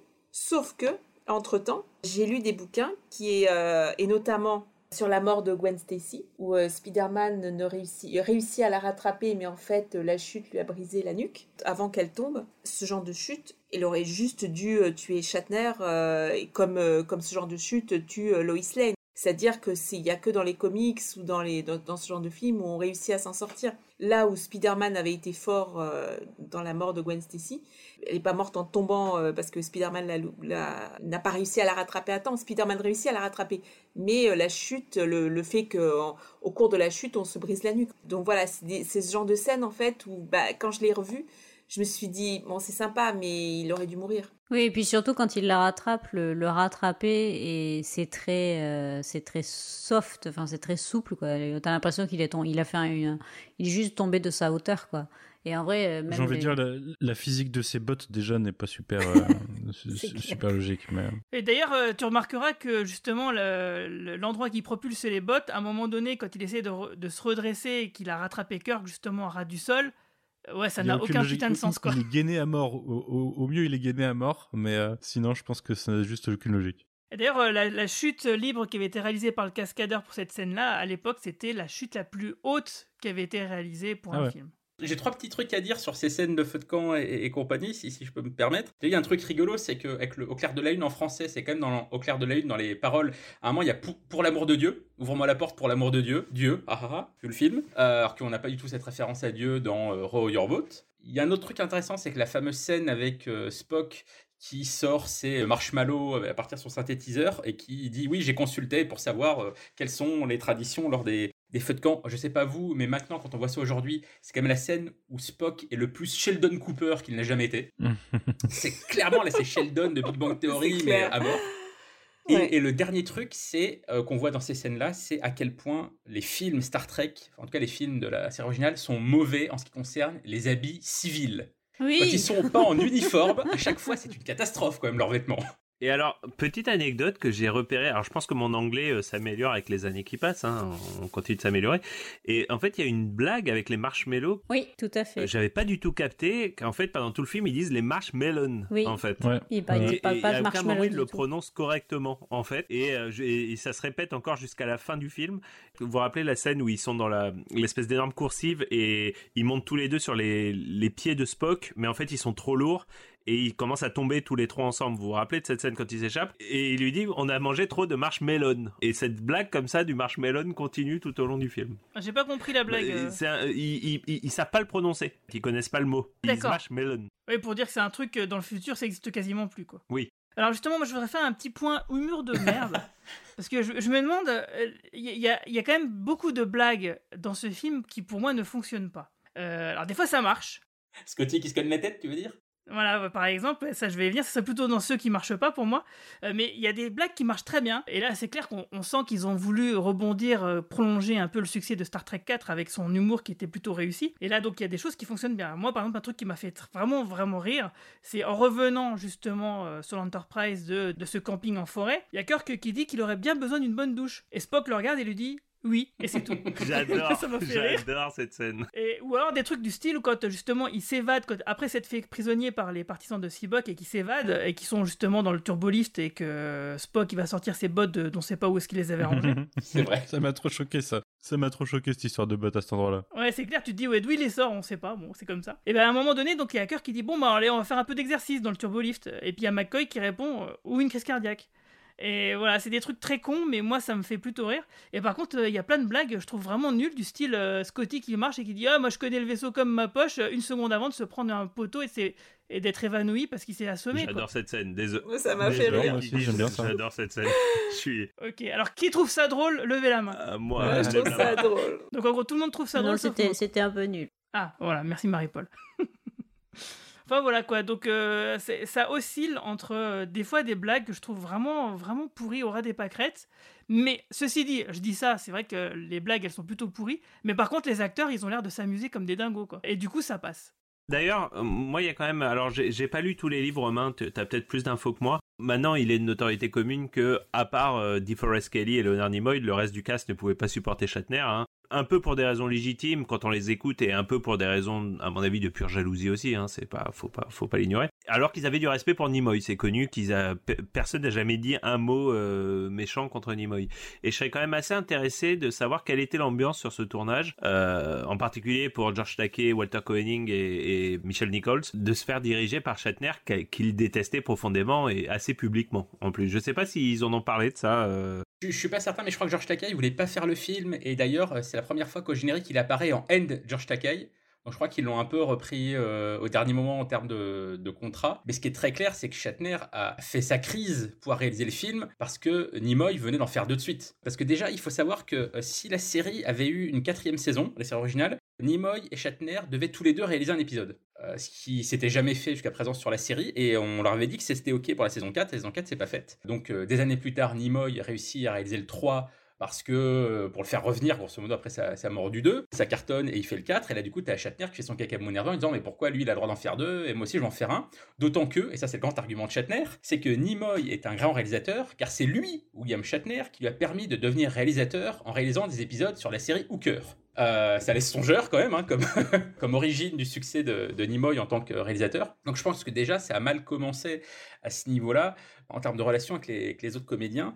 Euh, tu, disais Romain que Shatner s'entendait bien au moins avec euh, Kelly et Leonard Nimoy. Même avec eux, ça a été compliqué. Ça c'est passé par plusieurs phases. Ils se sont pas toujours bien entendus en, en permanence. Et je pense qu'en plus l'échec au final de ce film, pour, pour des raisons dont on parlera plus tard, a, a pas dû euh, faciliter les choses. Comme quoi c'est stupide en plus Lego parce que tant qu'à réaliser un film, si c'est pour qu'il soit euh, comparé hyper négativement par rapport à ceux de, dont celui t'es jaloux, faut, faut peut-être mieux se, retreindre, se, se restreindre quoi. Peut-être mieux éviter de le faire. Je pense qu'il a retenu la leçon parce que de toute façon il n'a plus rien réalisé depuis.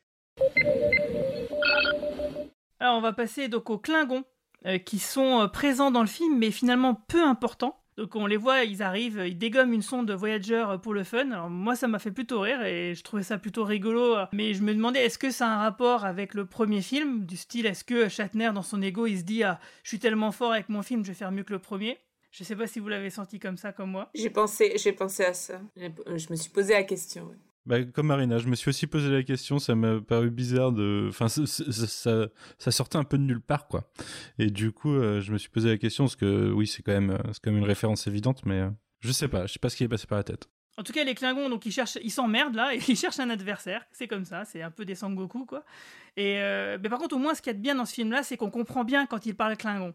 Et quand ils ne le parlent pas, ça c'est plutôt bien fait, donc on n'a pas les mêmes problèmes qu'on a eu dans Star Trek 3 et qu'on avait déjà évoqué. Alors moi, ce qui m'a choqué dans, ce... enfin ce qui m'a choqué, ce qui m'a marqué dans ce film, euh, bah, c'est qu'en fait les Klingons c'est pas vraiment des antagonistes, mais c'est plutôt des personnages outils pour amener Kirk et Sibok à évoluer dans des situations selon certaines contraintes, parce que les Klingons apportent ces contraintes euh, par rapport justement à des choses comme toutes bêtes comme l'usage ou non du téléporteur pour certaines choses. Quoi. Et du coup, j'ai trouvé que c'était plutôt une très bonne idée dans le sens où, bah, souvent, par exemple, euh, on va parler de Discovery, souvent dans Discovery, euh, ils font un peu n'importe quoi et on se dit mais pourquoi ils ont pas fait ci ou ça, etc. Et là, justement, dans le film Star Trek 5, c'est désamorcé parce que il y a une contrainte qui est amenée de l'extérieur ça prend pas beaucoup de temps d'antenne euh, à, l'image. euh, des fois c'est juste une scène qui dure quelques secondes ou quelques dialogues, mais au moins ça, voilà, ça nous permet de comprendre pourquoi les personnages font ça et pas autre chose, et pourquoi du coup l'histoire avance dans ce sens-là. Et moi je trouve que c'était plutôt une très bonne idée. Et en plus de ça, euh, ça le fait d'avoir une confrontation avec eux qui est complètement désamorcée à la fin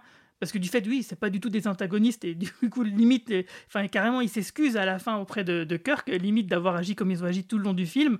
Bah, j'ai trouvé que c'était euh, c'était rigolo, quoi. Ouais, bah ça, je trouve que ça ridiculise un petit peu les Klingons, mais oui, c'est vrai qu'en dehors de, en dehors de leur, euh, leur fonction, comme tu dis, bah ils ont, ils sont générateurs d'intrigue, mais ils ont pas d'intérêt scénaristique euh, global, quoi. Ils sont vraiment, ils sont, je les trouve un peu insipides, moi, dans ce film, les Klingons. Bah, c'est les, les méchants Klingons les les moins euh, doués de tous ceux qu'on aura vus, quoi. Je veux dire, moi, je trouve ça intéressant justement de, de se dire, bah voilà.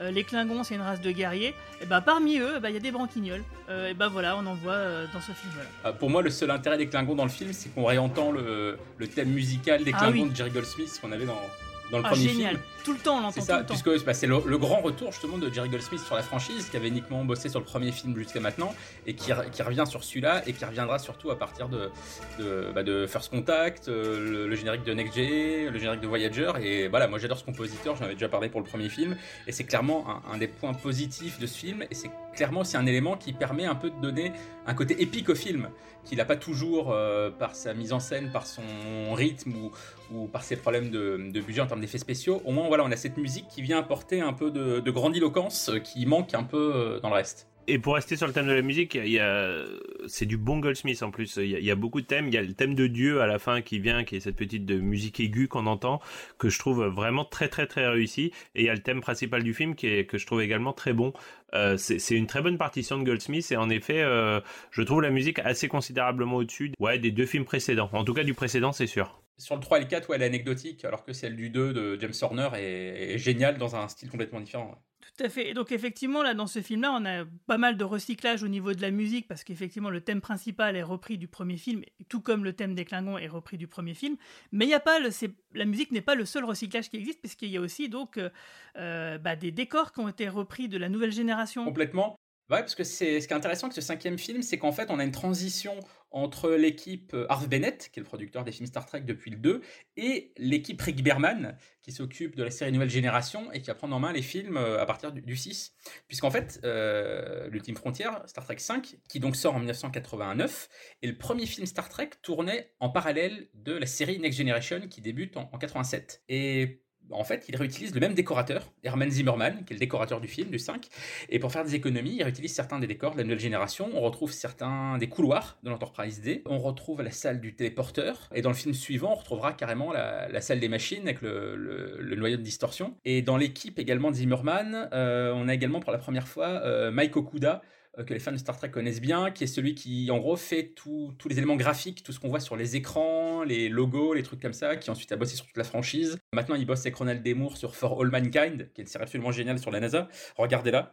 Et donc, en fait, voilà, on a progressivement euh, la prise en main de la franchise par l'équipe de Rick Berman, euh, qui, bah, qui va euh, carrément prendre en main le film suivant, puisque celui-là sera, sera un échec. Harve Bennett va être, va être éjecté. Et d'ailleurs, Harve Bennett, on le voit dans le film. L'amiral qui parle à Shatner via l'écran de l'Enterprise au début du film, bah c'est lui, Harve Bennett, c'est le producteur du film. Euh, c'est une légende à Hollywood, hein, c'est lui qui a produit notamment euh, les séries L'homme qui avait les 3 milliards et Super Jamie. Euh, c'est lui qui a produit la mini-série Le riche et le pauvre, qui est une mini-série euh, qui a eu un énorme succès dans les années 70 avec Nick Nolte. Donc c'est un mec très important à la télé et pour les films, pour les films Star Trek, puisque c'est grâce à lui que Star Trek 2 a été le film qu'il qui est devenu. Bah merci pour ces précisions. Bah du coup, on va enchaîner avec euh, Sibok euh, qui donc envoûte l'équipage de l'Enterprise. Donc euh, après, euh, comment dire, l'assaut raté de Kirk sur Nimbus 3, bah Sibok il a pris possession de l'Enterprise et il va commencer donc à envoûter euh, chaque membre de l'équipage de, de, Kirk.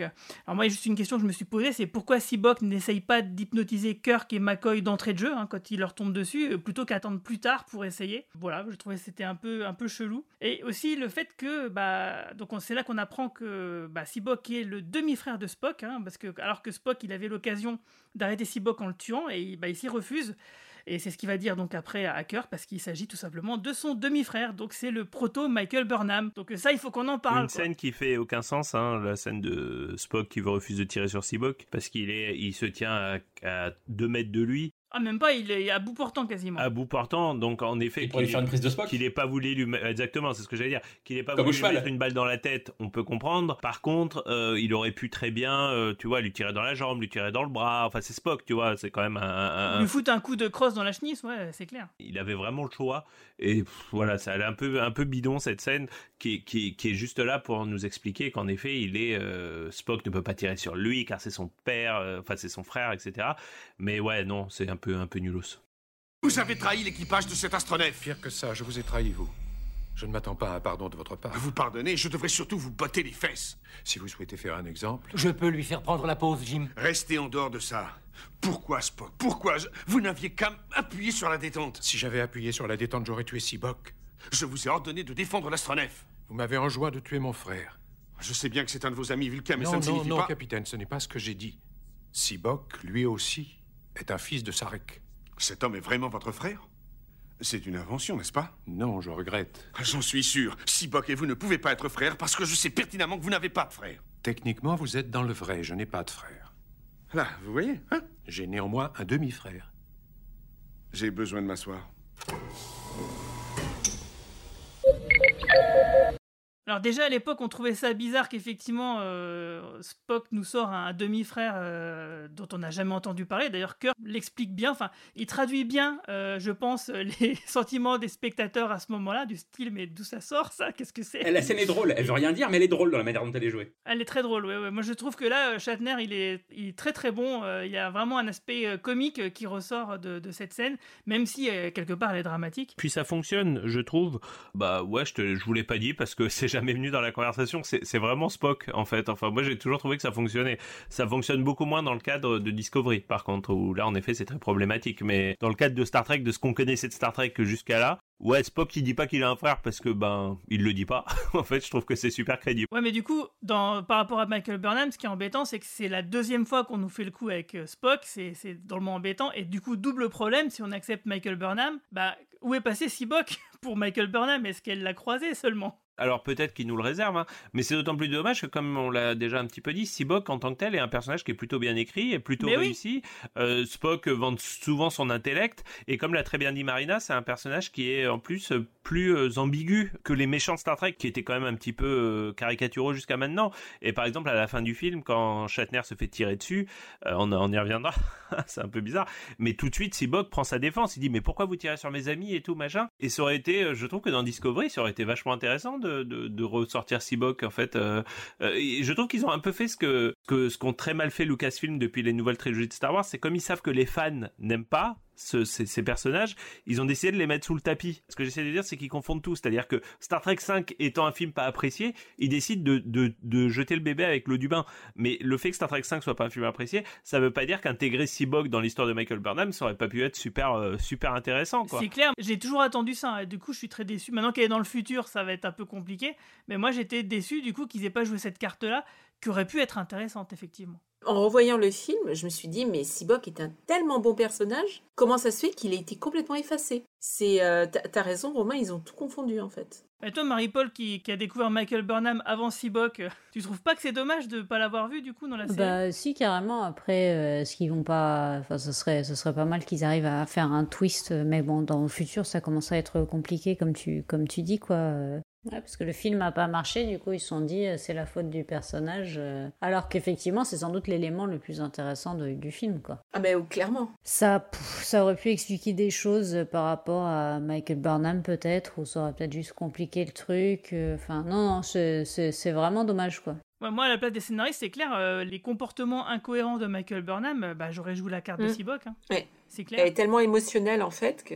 Et puis même, si, si tu si tu pars du principe qu'il y a il y a en effet cette euh, euh, enfin comment dirais-je, qu'il y avait ce, ce conflit familial entre un Seabock un peu rock'n'roll, révolutionnaire dans l'âme, et Spock qui au contraire qui lui voulait être que Carré. que- carré, voilà. Il il ça serait été intéressant d'avoir un personnage entre les deux qui est, qui est partagé en- entre. Et finalement, quand tu regardes la représentation ouais. qu'ils ont fait de Spock dans Discovery, ça ressemblerait plutôt à ce qu'il nous explique de Seabock en fait, c'est-à-dire qu'il est un petit peu rebelle, un petit peu, enfin, ouais, il y a, il y a un truc qui est, il y a un truc qui est raté clairement, enfin, je trouve, dans Discovery, hein, pas dans Star Trek 5. Non, mais c'est clairement comme tu disais, le film est un échec. On veut oublier le personnage, on veut pas passer le temps à expliquer qui, qui, qui il est, donc euh, il est quasiment euh, effacé de la continuité. euh. Justement, c'est une très bonne remarque là, parce que justement, j'allais dire, est-ce que Star Trek 5 ne serait pas effacé de la continuité pour ça, mais aussi pour d'autres choses, comme euh, par exemple le fait que l'Enterprise va au centre de la galaxie.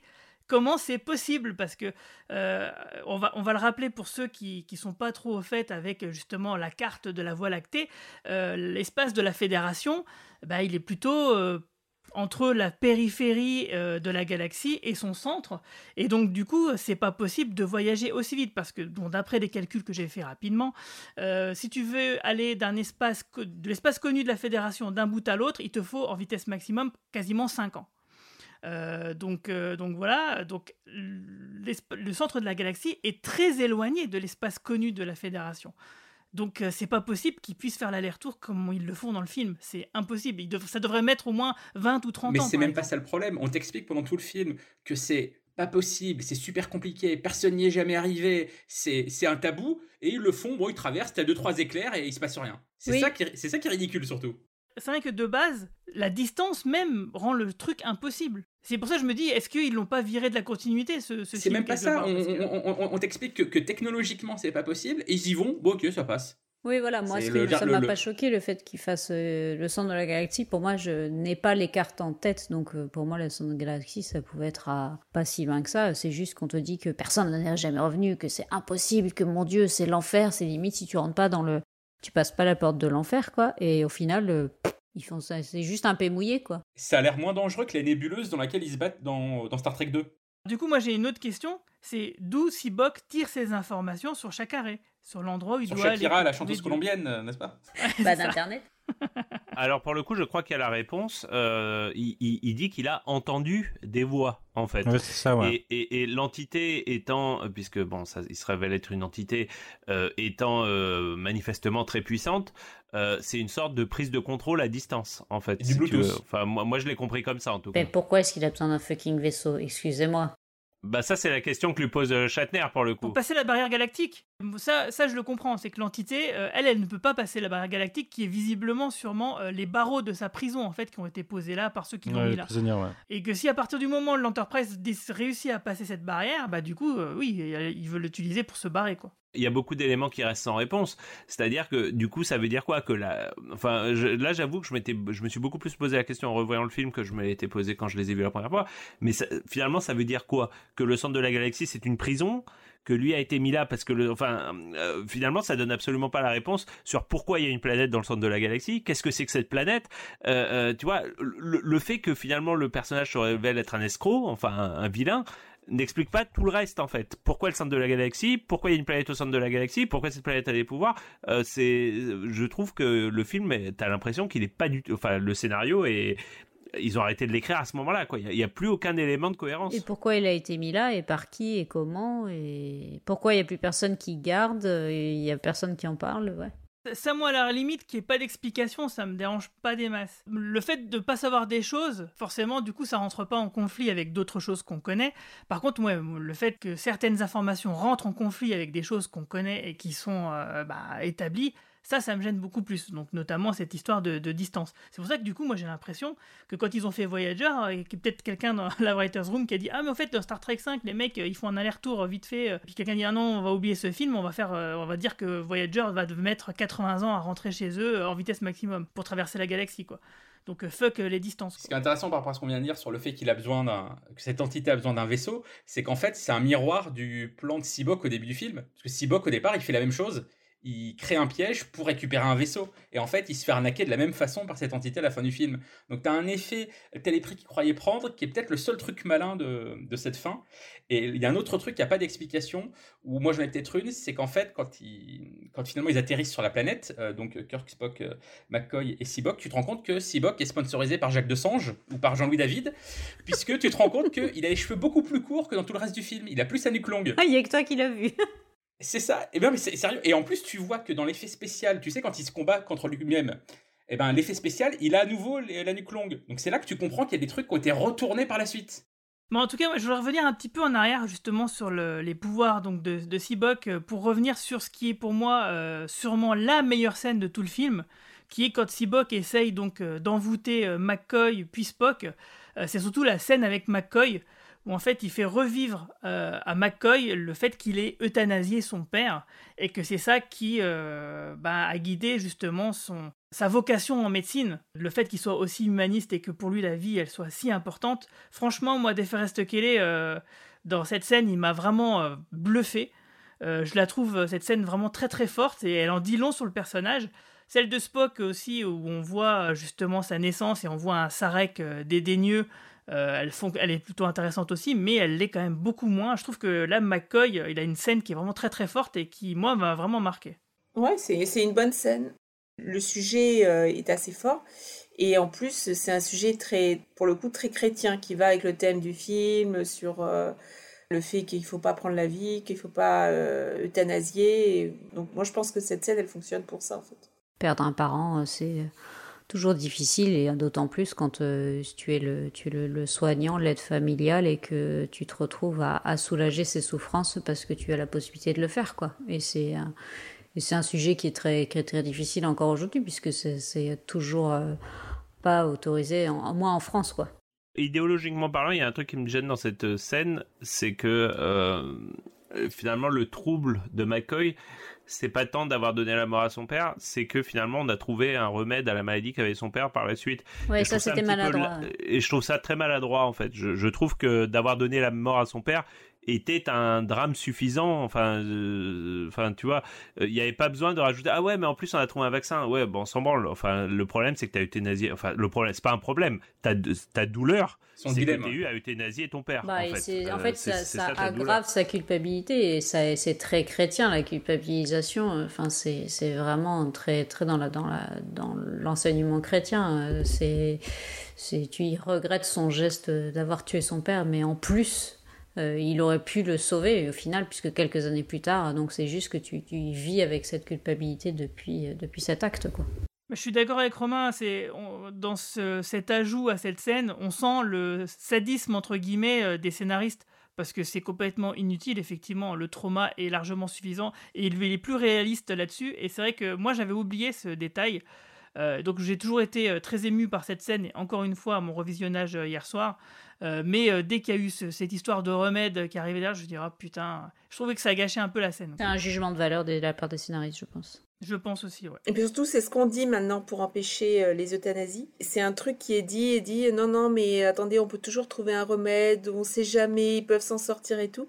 Et quand tu vois la souffrance de certaines personnes, mais, euh, mais voilà, enfin, c'est euh, c'est un tel déchirement. Le remède n'a pas n'a pas forcément le lien avec la souffrance, c'est-à-dire que l'euthanasie, enfin bon, on va pas faire un débat sur l'euthanasie, c'est vraiment pas le sujet, mais mais le fait qu'ils aient trouvé un remède ne change rien au fait que son père, au moment où il, il était en train d'agoniser, en fait, si tu veux, donc euh, je- c'est con. En fait, la, la scène aurait dû s'arrêter Ouais, à la phrase ouais. d'avance. Pour moi, ça n'aurait absolument rien changé au personnage. Et c'est là qu'on a le problème dont je parlais tout à l'heure, cette espèce de, de- de mélange des tons qui marche pas toujours, où t'as l'impression que Shatner a voulu tout faire en un seul film. Les, les questions graves, l'humour, euh, euh, moi aussi je sais faire du Star Trek spectaculaire, c'est là que ça marche pas. C'est ce mélange qui, qui, va dans, dans tous les sens, euh, qui, moi, qui me pose vraiment problème euh, dans, ce film. On va retourner sur Chacaré, euh, donc bah, la planète où se trouve donc Dieu. Donc c'est une planète, le décor, bah, il a été tourné au Trona Pinnacles en Californie centrale. Alors c'est une formation géologique qui est assez populaire parce qu'on l'a vu dans plein de films, euh, notamment bah, on l'a vu aussi dans Battlestar Galactica, mais aussi dans la planète des singes, euh, le film d'origine si je me trompe pas, mais aussi dans le clip de Rihanna euh, qu'elle a fait pour promouvoir le, film Star Trek Beyond il y a quelques années. Moi j'ai trouvé que c'était plutôt intéressant le, décor, la façon un peu désertique avec des espèces de gros cailloux qui sortent du sol. Mais après, quand j'ai lu ce qu'avait prévu Shatner pour ce final, je me suis rendu compte qu'effectivement, là, on avait. C'était le jour et la nuit entre ce qu'on avait et ce que lui avait dû écrire. Juste une chose pour commencer, est-ce que petit quiz, hein, puisqu'on nous a accusé de ne pas être knowledgeable, euh, de, de ne pas avoir suffisamment de connaissances de l'univers Star Trek, ce qui, ce qui me fait toujours plaisir. Est-ce que vous savez d'où vient le nom Chacaré Pourquoi, euh, pourquoi il s'appelle Chacaré Sean Connery. Eh, bravo Marie. Ah. voilà, knowledgeable. On a la connaissance. C'était parce que euh, Marie-Paul, tu le sais peut-être pas, mais ils espéraient que Sibok serait joué par Sean Connery, en Ah, fait, si tu veux. Et ça avait été une espèce de, de voilà, ça a été une arlésienne euh, qui a duré très très longtemps. Et du coup, ils l'ont et du coup, euh, à force d'être frustrés, ils ont fini par appeler la planète Chacaré, euh, donc le- le- l'espèce d'Éden qu'ils n'auraient jamais réussi à, à- à atteindre, en fait, si tu veux. Et pour rester dans le point casting, bah, l'acteur qui joue le faux dieu, c'est plutôt euh, bah, George Murdoch, euh, qu'on a vu aussi dans le rôle de l'amiral Hanson de la nouvelle génération, donc euh, dans le super euh, épisode Le meilleur des deux mondes, où Picard devient un Borg. Mais pour moi, ça restera toujours un des doyens euh, de la conspiration de X-Files. C'est clair, mais c'est clair, carrément. Moi, tu vois, ce qui me pose problème avec cette planète, avec ce décor désertique, c'est qu'on se retrouve avec le même décor qu'au début du film. En fait, entre Nimbus 3 et Chacaré, il n'y a pas vraiment de différence. Donc tu te dis à quoi bon? Ils sont tous là extatiques, mais tu te dis ça ressemble plus à l'enfer euh, plutôt qu'au paradis. Donc j'ai vraiment un, un gros souci avec le, avec le choix du décor. Au-delà des problèmes d'effets spéciaux, de tournage de budget, etc., je comprends pas trop pourquoi ils ont voulu aller dans cette direction-là. Bah parce qu'au final, c'est une prison. C'est pas oui, un mais du coup, mais en, termes cinématographiques, tu te retrouves avec deux fois la même planète dans le même film. Enfin, moi, franchement, je vois pas de différence entre, entre Nimbus et Chacaré. Oui, mais il y a moins de sable. Prennent moins de sable dans la gueule, il y a moins de vent. C'est peut-être le moment de parler de la fin du film qui est ratée. hein. Je pense que c'est quand même très difficile de pas dire que la fin est ratée et euh, elle est ratée pour des raisons tout à fait légitimes. Euh, enfin légitimes, je sais pas si c'est légitime, mais mais en fait la fin a été quasiment entièrement réécrite et retournée euh, pendant le tournage et même après le tournage en fait. Il faut savoir que à, à la base sur cette planète, Dieu, enfin Dieu. Euh, Il y, a- il y a eu énormément de versions du script, hein. donc voilà. À un moment donné, les anges devraient affronter les démons, etc., etc. Mais ce qui a tenu le plus longtemps en version, c'était que il devait rencontrer un homme de pierre gigantesque en fait sur cette planète. Il devait même en rencontrer cinq au départ, puis finalement un seul, et que des séquences ont été tournées avec cet homme de pierre. Donc c'était un costume en latex qui avait été créé. Le costume en latex était capable de, enfin, il y avait quelqu'un dedans, mais il y avait un mécanisme pour cracher du feu, etc., etc. Ça a été catastrophique, hein. les prises qu'ils ont faites c'est catastrophique, le costume marchait pas, tous les effets spéciaux ne marchaient pas, les effets spéciaux, etc. Et Shatner a tourné quelques scènes, enfin ça, ça a été et, catastrophique, et du coup ils ont décidé de retourner la scène avec un autre effet spécial qui incluait ce dieu, euh, le dieu qu'on voit à la fin dans le film, mais même ça c'était pas encore la version finale. Finalement la- le nouvel effet spécial ma- marchait pas non plus, donc du coup au montage ils ont utilisé des effets de zoom sur Dieu, etc. pour donner cette impression d'un Dieu très très grand, etc. Mais ce que vous voyez à l'image, c'est même pas vraiment ce qu'ils ont voulu faire avec les effets spéciaux, c'est encore un, un- un- une espèce de... de, la rustine de dernière voilà, minute, C'est ça, c'est de la rustine de dernière minute qui a été sauvée au montage. Et toute la fin du film, c'est ça. hein. Et, on le ressent terriblement. C'est-à-dire que là, j'ai remarqué des choses que j'avais même pas remarqué. Mais par exemple, quand Spock euh, vous savez d'abord euh, Kirk se fait tirer dessus avec les yeux euh, comme Superman là, il se et ensuite Spock dit mais après tout il a raison, pourquoi vous avez besoin d'un vaisseau? Et Spock se fait tirer dessus à son tour. Et en fait quand vous revoyez la scène aujourd'hui, vous réalisez que la scène est manquante. Tu vois pas la scène où il se fait tirer dessus. En fait les yeux deviennent bleus et tu retrouves Kirk, tu retrouves Spock par terre. Et, en fait il y a plein de passages comme ça en fait. Si tu réfléchis bien quand tu vois le montage, comment c'est fait, etc.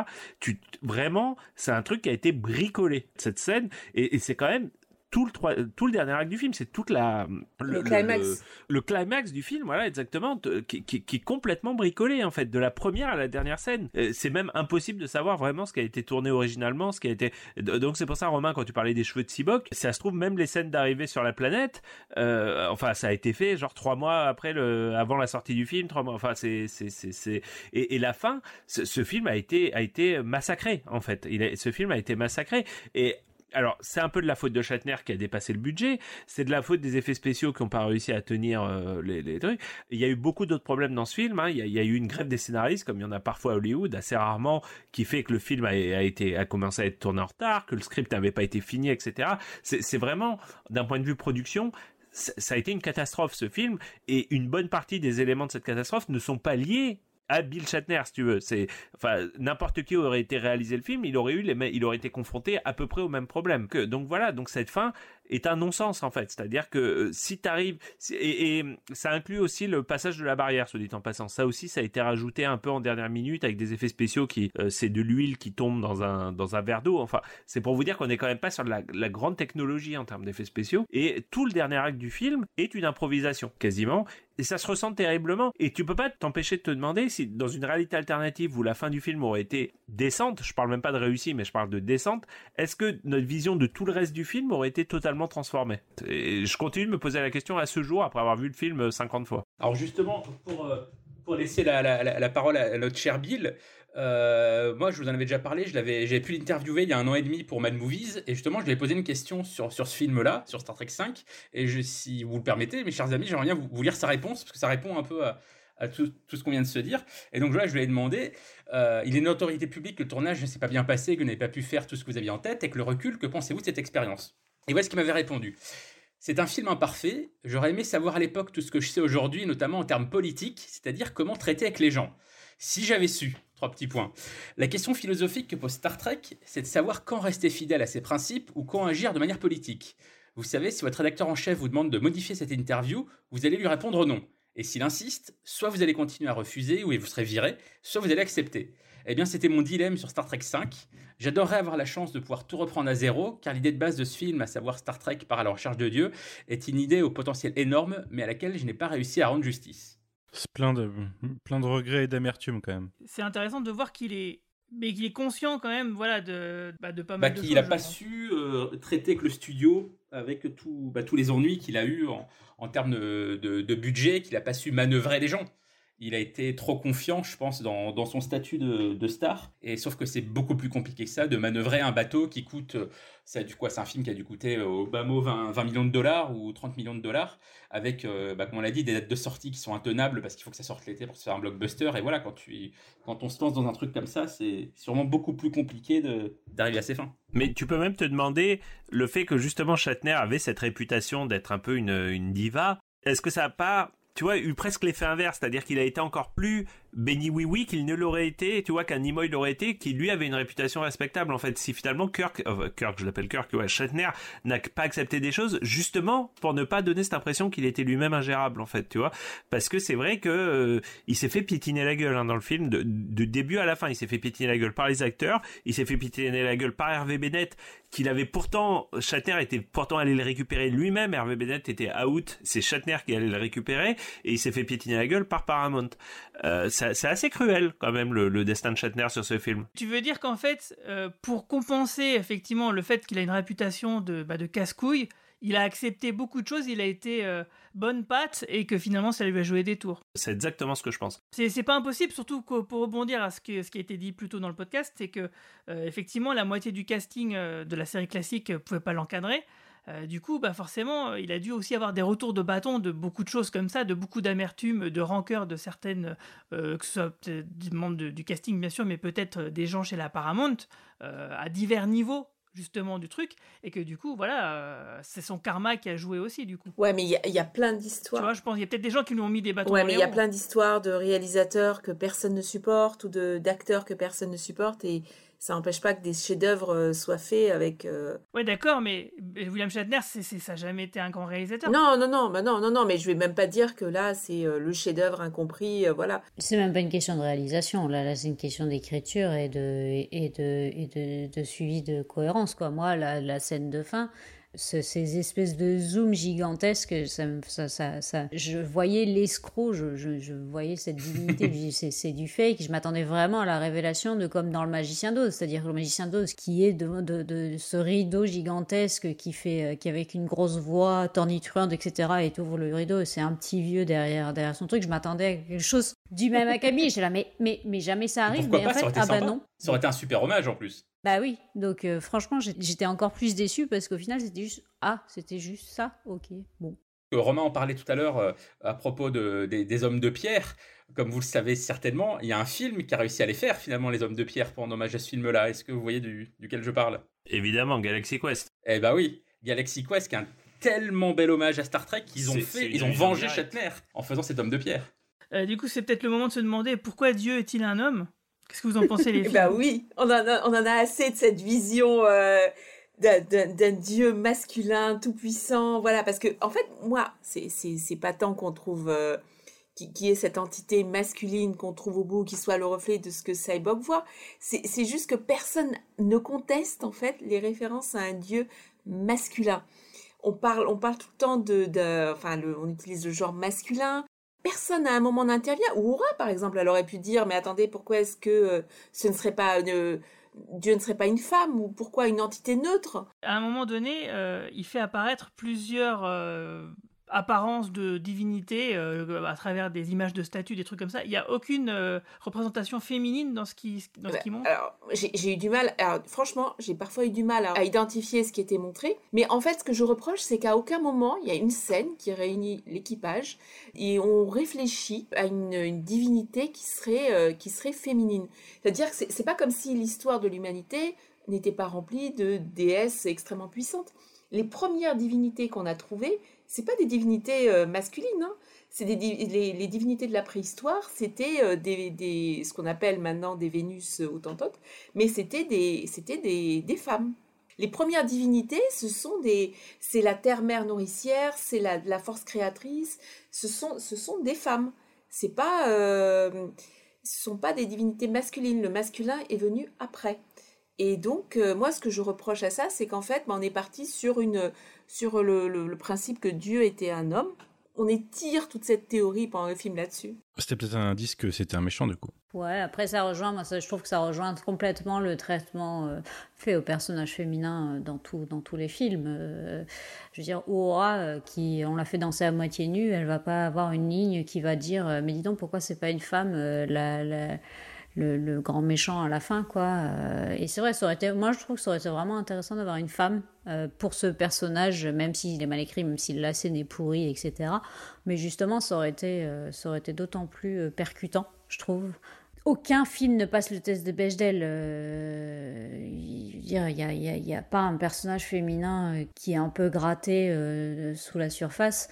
Et ça aurait été vraiment hyper, hyper bien d'avoir justement, enfin, en plus, euh, une, on va dire une méchante euh, qui, euh, qui, les a, qui les a embrouillés et, et menés euh, et subjugués euh, comme, comme euh, enfin, ce méchant le fait, quoi. Euh, Je suis tout à fait d'accord. hein. Si euh, la divinité avait été féminine, ça aurait eu forcément plus d'impact parce que du coup, euh, même les spectateurs euh, qui sont forcément euh, tous un peu imprégnés de cette imagerie bah, d'un- d'une divinité masculine, euh, ça, aurait- ça les aurait un peu sortis du truc, ça, leur aurait, ça aurait fait un mini choc quoi. Après, l'i- l'idée de. euh, C'est un conman, c'est un escroc, le, le mec, le- le- le- l'entité. Donc, c'est logique qui. euh, D'ailleurs, il le dit à McCoy, il lui dit Ah, tu t'attendais à ça Et il apparaît comme un, vieux barbu, ce qui est la Oui, représentation c'est ça. du En fait, il, a- il apparaît selon ce que les autres imaginent.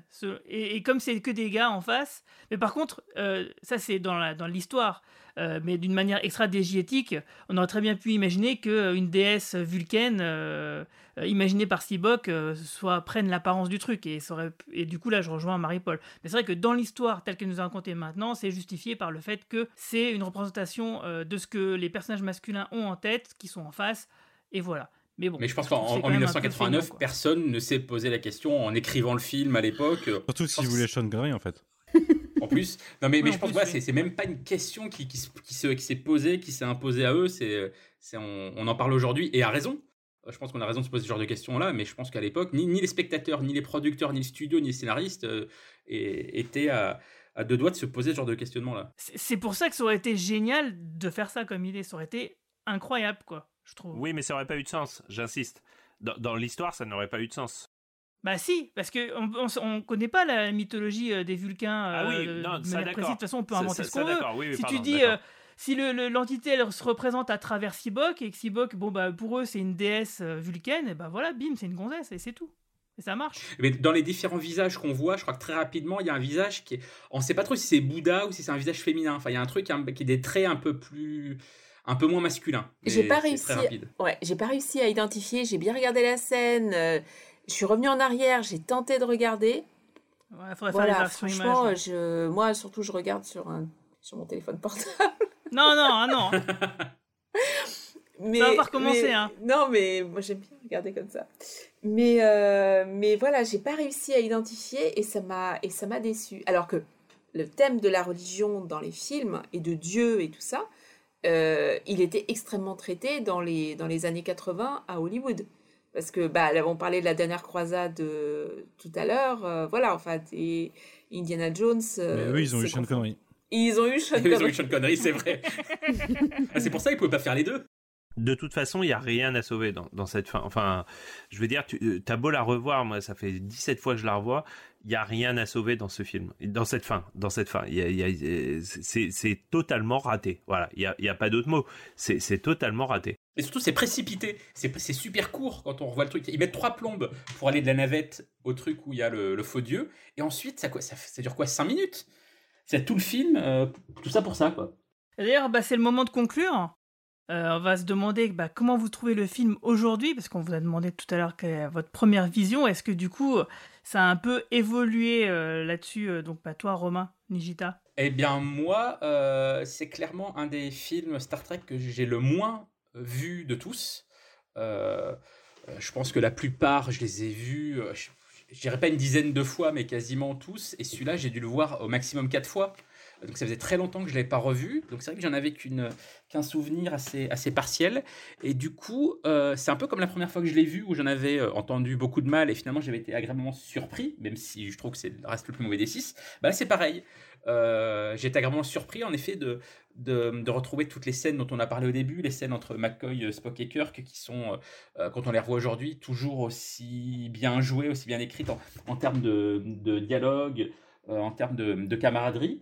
Euh, donc ça, pour ces aspects-là, vraiment, le film est bien meilleur que, que dans mon souvenir. Mais voilà, au global, ça reste quand même un, un film raté et, et moins bon des six. Ok. Et toi, Marina? Moi, en fait, donc je l'avais pas revu depuis des années. Il était victime de sa mauvaise réputation pour moi. J'a- J'adorais. Par contre, comme je l'ai dit, les scènes qui étaient restées avec moi, c'était les scènes du feu de camp. Et puis quand je l'ai revu, mais vraiment, j'ai été impressionnée par l'acteur qui jouait Cyborg. Je me suis dit, mais voilà une représentation subtile d'un personnage, d'un vilain. Et malheureusement, le film, euh, le film n'est pas du tout à la hauteur parce que la fin c'est une cata. Mais, euh, mais voilà, c'est juste que l'acteur, moi je trouve que c'est il, il est, il est subtil, il est fin et puis euh, voilà, il mérite mieux que, que le film. Et toi, Manu? Bah moi, écoute, euh, alors je m'en souvenais relativement bien parce que je l'avais vu il y a deux ans, mais euh, je l'ai trouvé moins bon qu'à mon premier visionnage, tout simplement parce qu'à mon premier visionnage, euh, non seulement je voyais tout de suite, mais en plus je sortais du coup de la série originale avec euh, des saisons 2 et 3 qui ont eu des très bons épisodes, mais aussi des, des épisodes euh, vraiment pas ouf, quoi, et euh, qui étaient assez dans le ton de, de, du film à la rigueur. Et du coup, j'étais pas choqué. Euh, j'avais pas laissé passer assez de temps pour être choqué sur euh, sur le scénario ou autre. Euh, je trouvais que c'était moins bien que les autres, mais quand même. Là, au revisionnage, bah, j'ai aussi revu du coup un 2, 3, 4 récemment. Euh, le 4 hier même, donc euh, en plus. Et euh, il souffre de la comparaison quand même pas mal. Donc je pense que jusque-là, il faudra que je revoie Nemesis probablement, mais c'est mon, ça, restera mon film de la timeline originale que que j'aime le moins, quoi. Mais vraiment, c'est pareil, j'ai beaucoup de tendresse pour les personnages et, en fait c'est ça, j'ai de la tendresse, mais je trouve que qualitativement, il fonctionne pas trop. Je me suis beaucoup surpris en voyant le film à, beaucoup plus l'apprécier que dans mon souvenir, ce qui, ce qui, ce qui, ce que je m'explique pas moi-même en fait. Je pense qu'avec le temps, j'ai un petit peu fait le tri dans ce que j'aime vraiment dans Star Trek et ce qui finalement m'indiffère si tu veux. Et je pense que cet aspect camaraderie qu'on ressent très fortement dans ce film et toutes ces phrases qui ont, comme l'a très bien expliqué Romanik Gita, un peu changé de sens avec le temps. En effet, la, la, scène de cœur qui dit euh, j'ai toujours su que j'allais mourir seul ou j'ai toujours pensé que je mourrais seul. Évidemment, aujourd'hui, quand on le revoit aujourd'hui, le film a une signification totalement différente. Et euh, ouais, j'ai beaucoup, je me suis rendu compte que j'avais beaucoup plus apprécié le film que que voilà. Et, et comme Romain, c'est le film que j'ai le moins revu. Hein. Franchement, 2, 3, 4 et 6, j'ai, je peux même, je pourrais même pas vous dire combien de fois je les ai vus. 5, je pense que c'est moins de 6 fois ou 7 fois, ce qui pour moi, pour euh, pour du Star Trek, est faible, vraiment un nombre faible en fait l'impression d'un gros gâchis en fait. L'impression d'un sujet intéressant qui a été gâché euh, dans la fin et euh, dans des circonstances un peu différentes d'autres films de mauvais autres films Star Trek. Ou par exemple si euh, quand on si un jour on parle de Nemesis pour moi Nemesis il y a vraiment rien à sauver en fait. Et, je pense que je pourrais revoir ce film 200 fois. Je continuerai de penser qu'il y a rien à sauver du début à la fin. Tout est raté en fait. Toutes les scènes d'action tout tout le personnage tout est raté. Et, et là Star Trek 5 j'ai plus l'impression d'un film vraiment correct qui a, dont la fin était ruinée et, et, je me rends compte que c'est un film très inégal finalement ce que ce que j'avais pas forcément perçu par le passé ouais je suis assez d'accord Marie-Paul t'as quelque chose à rajouter? Après ça non okay. euh, non bah non enfin euh, bah, à peu près comme tout le monde hein. moins pire que ce que je pensais mais catastrophique sur la fin quoi ben, moi, ce qui me concerne, bah, je suis bien sûr d'accord avec tout ce que vous venez de dire. Hein. Il y a juste une chose quand même que j'ai remarqué euh, par rapport à, mon visionnage euh, d'hier, euh, c'est que les rapprochements avec la série classique se sont faits à de multiples niveaux et parfois très subtilement. Par exemple, les navettes euh, de, l'Enterprise, euh, les Galiléo et Copernic et compagnie, euh, ont la même typo de caractère. Enfin, c'est écrit de la même façon que sur les mêmes navettes avec les mêmes noms dans la série d'origine.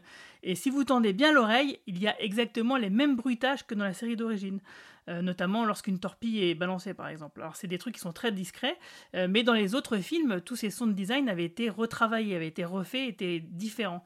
Et là, on a vraiment euh, une reprise qui a été faite qui, est direct hein, de la série d'origine. Alors, C'est comme je dis, c'est vraiment des détails, c'est vraiment très très discret. Mais du coup, c'est ça que je sentais aussi dans une sorte de sincérité peut-être aussi de William Shatner de vouloir un petit peu revenir à un feeling vraiment de la série d'origine. Et c'est pour ça que, voilà, même si le film il est raté, il est inégal, il y a des très bons moments, mais il y a des moments tellement catastrophiques que le film est quand même raté malgré tout. Et, mais quand même, on l'aime bien. Moi, je l'aime bien. Je le trouve quand même sympa à, à revoir, même si, comme vous, bah, c'est quand même celui que j'ai beaucoup moins revu. Et je compte pas le revoir de sitôt malgré tout. Moi, je suis tout à fait d'accord avec ce que, ce que disait Romain, en fait. Je pense que c'est exactement ce que je me disais. Parfois, Romain, on est vraiment connecté. Parce que je pensais à Némésis. Toujours, Marina, toujours. Je pensais à Némésis et je me disais, mais ce film-là, mais j'en ai rien à foutre. Il est mauvais. Et, et pourtant, je l'ai vu au cinéma hein, quand il est sorti. Mais, euh, mais franchement, ce film-là, en le revoyant, je me suis dit, mais il y a tellement de tendresse dans cette scène du début et de la fin que. Est-ce que tu veux qu'on chante au clair de la lune, euh, Mariana? Mais, euh, mais honnêtement, il vaut tellement mieux. Et c'est pas parce qu'un film se plante au box-office que c'est une cata que, euh, que, que c'est, un film à ne pas voir. Je suis désolée, la, la valeur d'un film se mesure pas au, nombre de millions qu'il fait au box-office. Un autre film que j'aime bien, alors là, je, bon, je connais pas votre avis là-dessus, mais c'est John Carter sur Mars avec Taylor Kitsch. Ouais, et, moi aussi j'aime bien. et honnêtement, je l'avais vu. pas avoir eu de suite. Voilà, et honnêtement, je l'avais vu au cinéma et, et il s'était fait massacrer. Je savais qu'il s'était fait massacrer et tout. Je- J'avais quand même été le voir. Je sais qu'il a fait zéro au box-office, mais je l'adore. C'est dit. Ouais, je trouve que Ouais, la mythologie mal, ouais. développée aurait Ouais. mérité d'être euh, d'être approfondie. Quoi. Bah, avant de nous quitter, on va passer un peu en revue la- l'actu de chacun parce que maintenant nous faisons presque le podcast en temps réel alors que les précédents on les avait enregistrés il y a des mois déjà. Euh, bah toi Manu justement, t'as une actu qui est très très chargée en ce moment. Qu'est-ce que tu nous fais T'as hein 10 minutes ou pas? Je sais pas. Écoute, euh, il y a YMCU toutes les semaines en ce moment qui traite de Loki et la semaine prochaine il y en aura deux parce qu'il y a Black Widow qui sort également. Donc au moment où ce podcast sort, euh, les deux doivent être sortis et Loki doit arriver sur sa fin. Euh, de temps en temps, euh, Site Alpha qui traite de Stargate. Ça fait un bon petit mois qu'on n'a pas fait. problème de planning qui a été compliqué sur le mois de juin et c'est pour ça que je j'ai pas pu vous rejoindre sur le- les deux derniers numéros en tout cas. Mais juin ont été chargés. Tales from the Sewer, on a parlé de Batman Tortue Ninja qui est pas ouf en comics récemment. C'est vrai, c'est vraiment quelque chose que j'ai eu du mal à lire. Et sinon, bah toutes les deux semaines il y a Shitlist. Là le dernier qu'on a enregistré c'est sur euh, les comédies musicales. C'était plutôt drôle. J'ai pu voir euh, Gris 2, euh, Cats et, et Mamma Mia 2. Euh, C'était une expérience euh, particulière, mais, euh, mais pourquoi pas. Et euh, tu vois, demain j'enregistre un, un retour vers le turfiste sur Inglorious Bastards également, qui sortira euh, en fin de mois, fin de mois probablement. Ah, moi, En tout cas, je vous conseille tous d'écouter Shitlist. Je suis plutôt fan. Ouais, J'ai enregistré un actionneur tout à l'heure aussi. Avec David qui Ah, relance super. Actionneur et qui, est, euh, qui on a enregistré un, un podcast de retour tout à l'heure. Ah bah le fais un petit coucou. Toi Romain Brami Et ben moi, vous pouvez me retrouver toujours sur euh, Mode in France, euh, ma chaîne YouTube, sur lequel je traite de jeux vidéo anciens que je répare et que je modifie. Ok. Marie-Paul, t'as des actus toi? Euh, Pas mal, ouais. Euh, une qui n'a rien à voir avec le milieu geek, euh, même si je bosse sur des traductions en ce moment. Je fais partie du collectif citoyen qui a lancé un référendum d'initiative partagée sur l'hôpital public. En fait, on a, on a récolté plus de 185 signatures de parlementaires. On va déposer le projet au Conseil constitutionnel cette semaine. Donc, quand le podcast sera sorti, ce sera fait. Et euh, on espère qu'à la rentrée, euh, on ait un, on ait un référendum comme euh, il y a eu pour euh, l'aéroport de Paris qui a malheureusement échoué, mais que là, on, on y croit. Il nous faut 4,7 millions de signatures de citoyens inscrits sur la liste électorale pour que cette proposition de loi référendaire puisse être proposée euh, pour être votée ensuite euh, au Parlement. Ok, bon on suivra ça. On partagera le lien même. Tout à fait. Merci. Toi Marina? Bah moi, c'est une actu brûlante, hein, comme d'habitude. C'est, c'est, euh, je suis en train de lire euh, d'une les origines, la communauté des sœurs, que j'adore et que je recommande à tout le monde. Et en BD, euh, je suis en train de relire Irrécupérable de Wade et Krauss, que j'adore. Donc voilà. Oui, qui est, qui est vraiment bien. Ouais, moi j'aime beaucoup et je crois que c'est euh, une BD que je peux lire et relire. J'adore. Le pitch, c'est euh, ici Superman devenait méchant, sauf que ça ne parle pas de Superman, bien sûr. C'est très proche de, du Invincible de Kirkman qui Ouais. passe également sur, euh, sur Netflix en ce moment. C'est excellent d'ailleurs. Euh, le lisez les comics, les comics sont vraiment, euh, sont vraiment excellents. Ouais, ouais, ouais. Et sur Irredeemable, tu verras mon exemplaire dédicacé à la maison, Marie. Oh, là Oh là. là là là. Fois, Ah il nous non. fait saliver, lui. hein. Mais quel exemplaire, va, le premier? euh. Bien sûr, bien sûr. Tu me l'avais jamais numéro de montré? Mark Wade, hein, si on joue à ça, hein, s'il te plaît. T'as quoi, pardon? Moi, j'ai le numéro de Mark Wade si on Battle. ça. T'as Ah le non. numéro de Mark Wade. euh, J'aime bien Mark Wade. Tu verras à la, à la maison, j'ai. Euh, Marie-Paul, tu prends un sac. hein, on- tu Oui, mais ça va, j'ai quelques originaux au mur chez moi aussi. J'ai du Charlie Adler, euh, j'ai du, euh, j'ai quelques, quelques personnes aussi. Et toi, euh, Roman Euh, neuf? bah moi j'ai un bouquin de Game of Thrones dédicacé par George Martin. Et j'ai un vinyle de Queen dédicacé par Brian May. Ah, ça, ça, je. Bravo. Ça m'intéresse. Ça m'intéresse. Il me l'a vraiment dédicacé pour moi. Bref, euh, non, moi, moi, mon actu, euh, bah, je bosse toujours pour euh, le JDD et Téléstar, donc chaque semaine des articles sur les séries. Et en actu Star Trek, j'attends en ce moment devant ma boîte aux lettres parce que je viens de récupérer, grâce à Olivier, que je remercie, merci Olivier, je viens de récupérer l'intégralité du Star Trek magazine français officiel qui avait été créé à l'époque par l'équipe de Génération Série dans les années 90.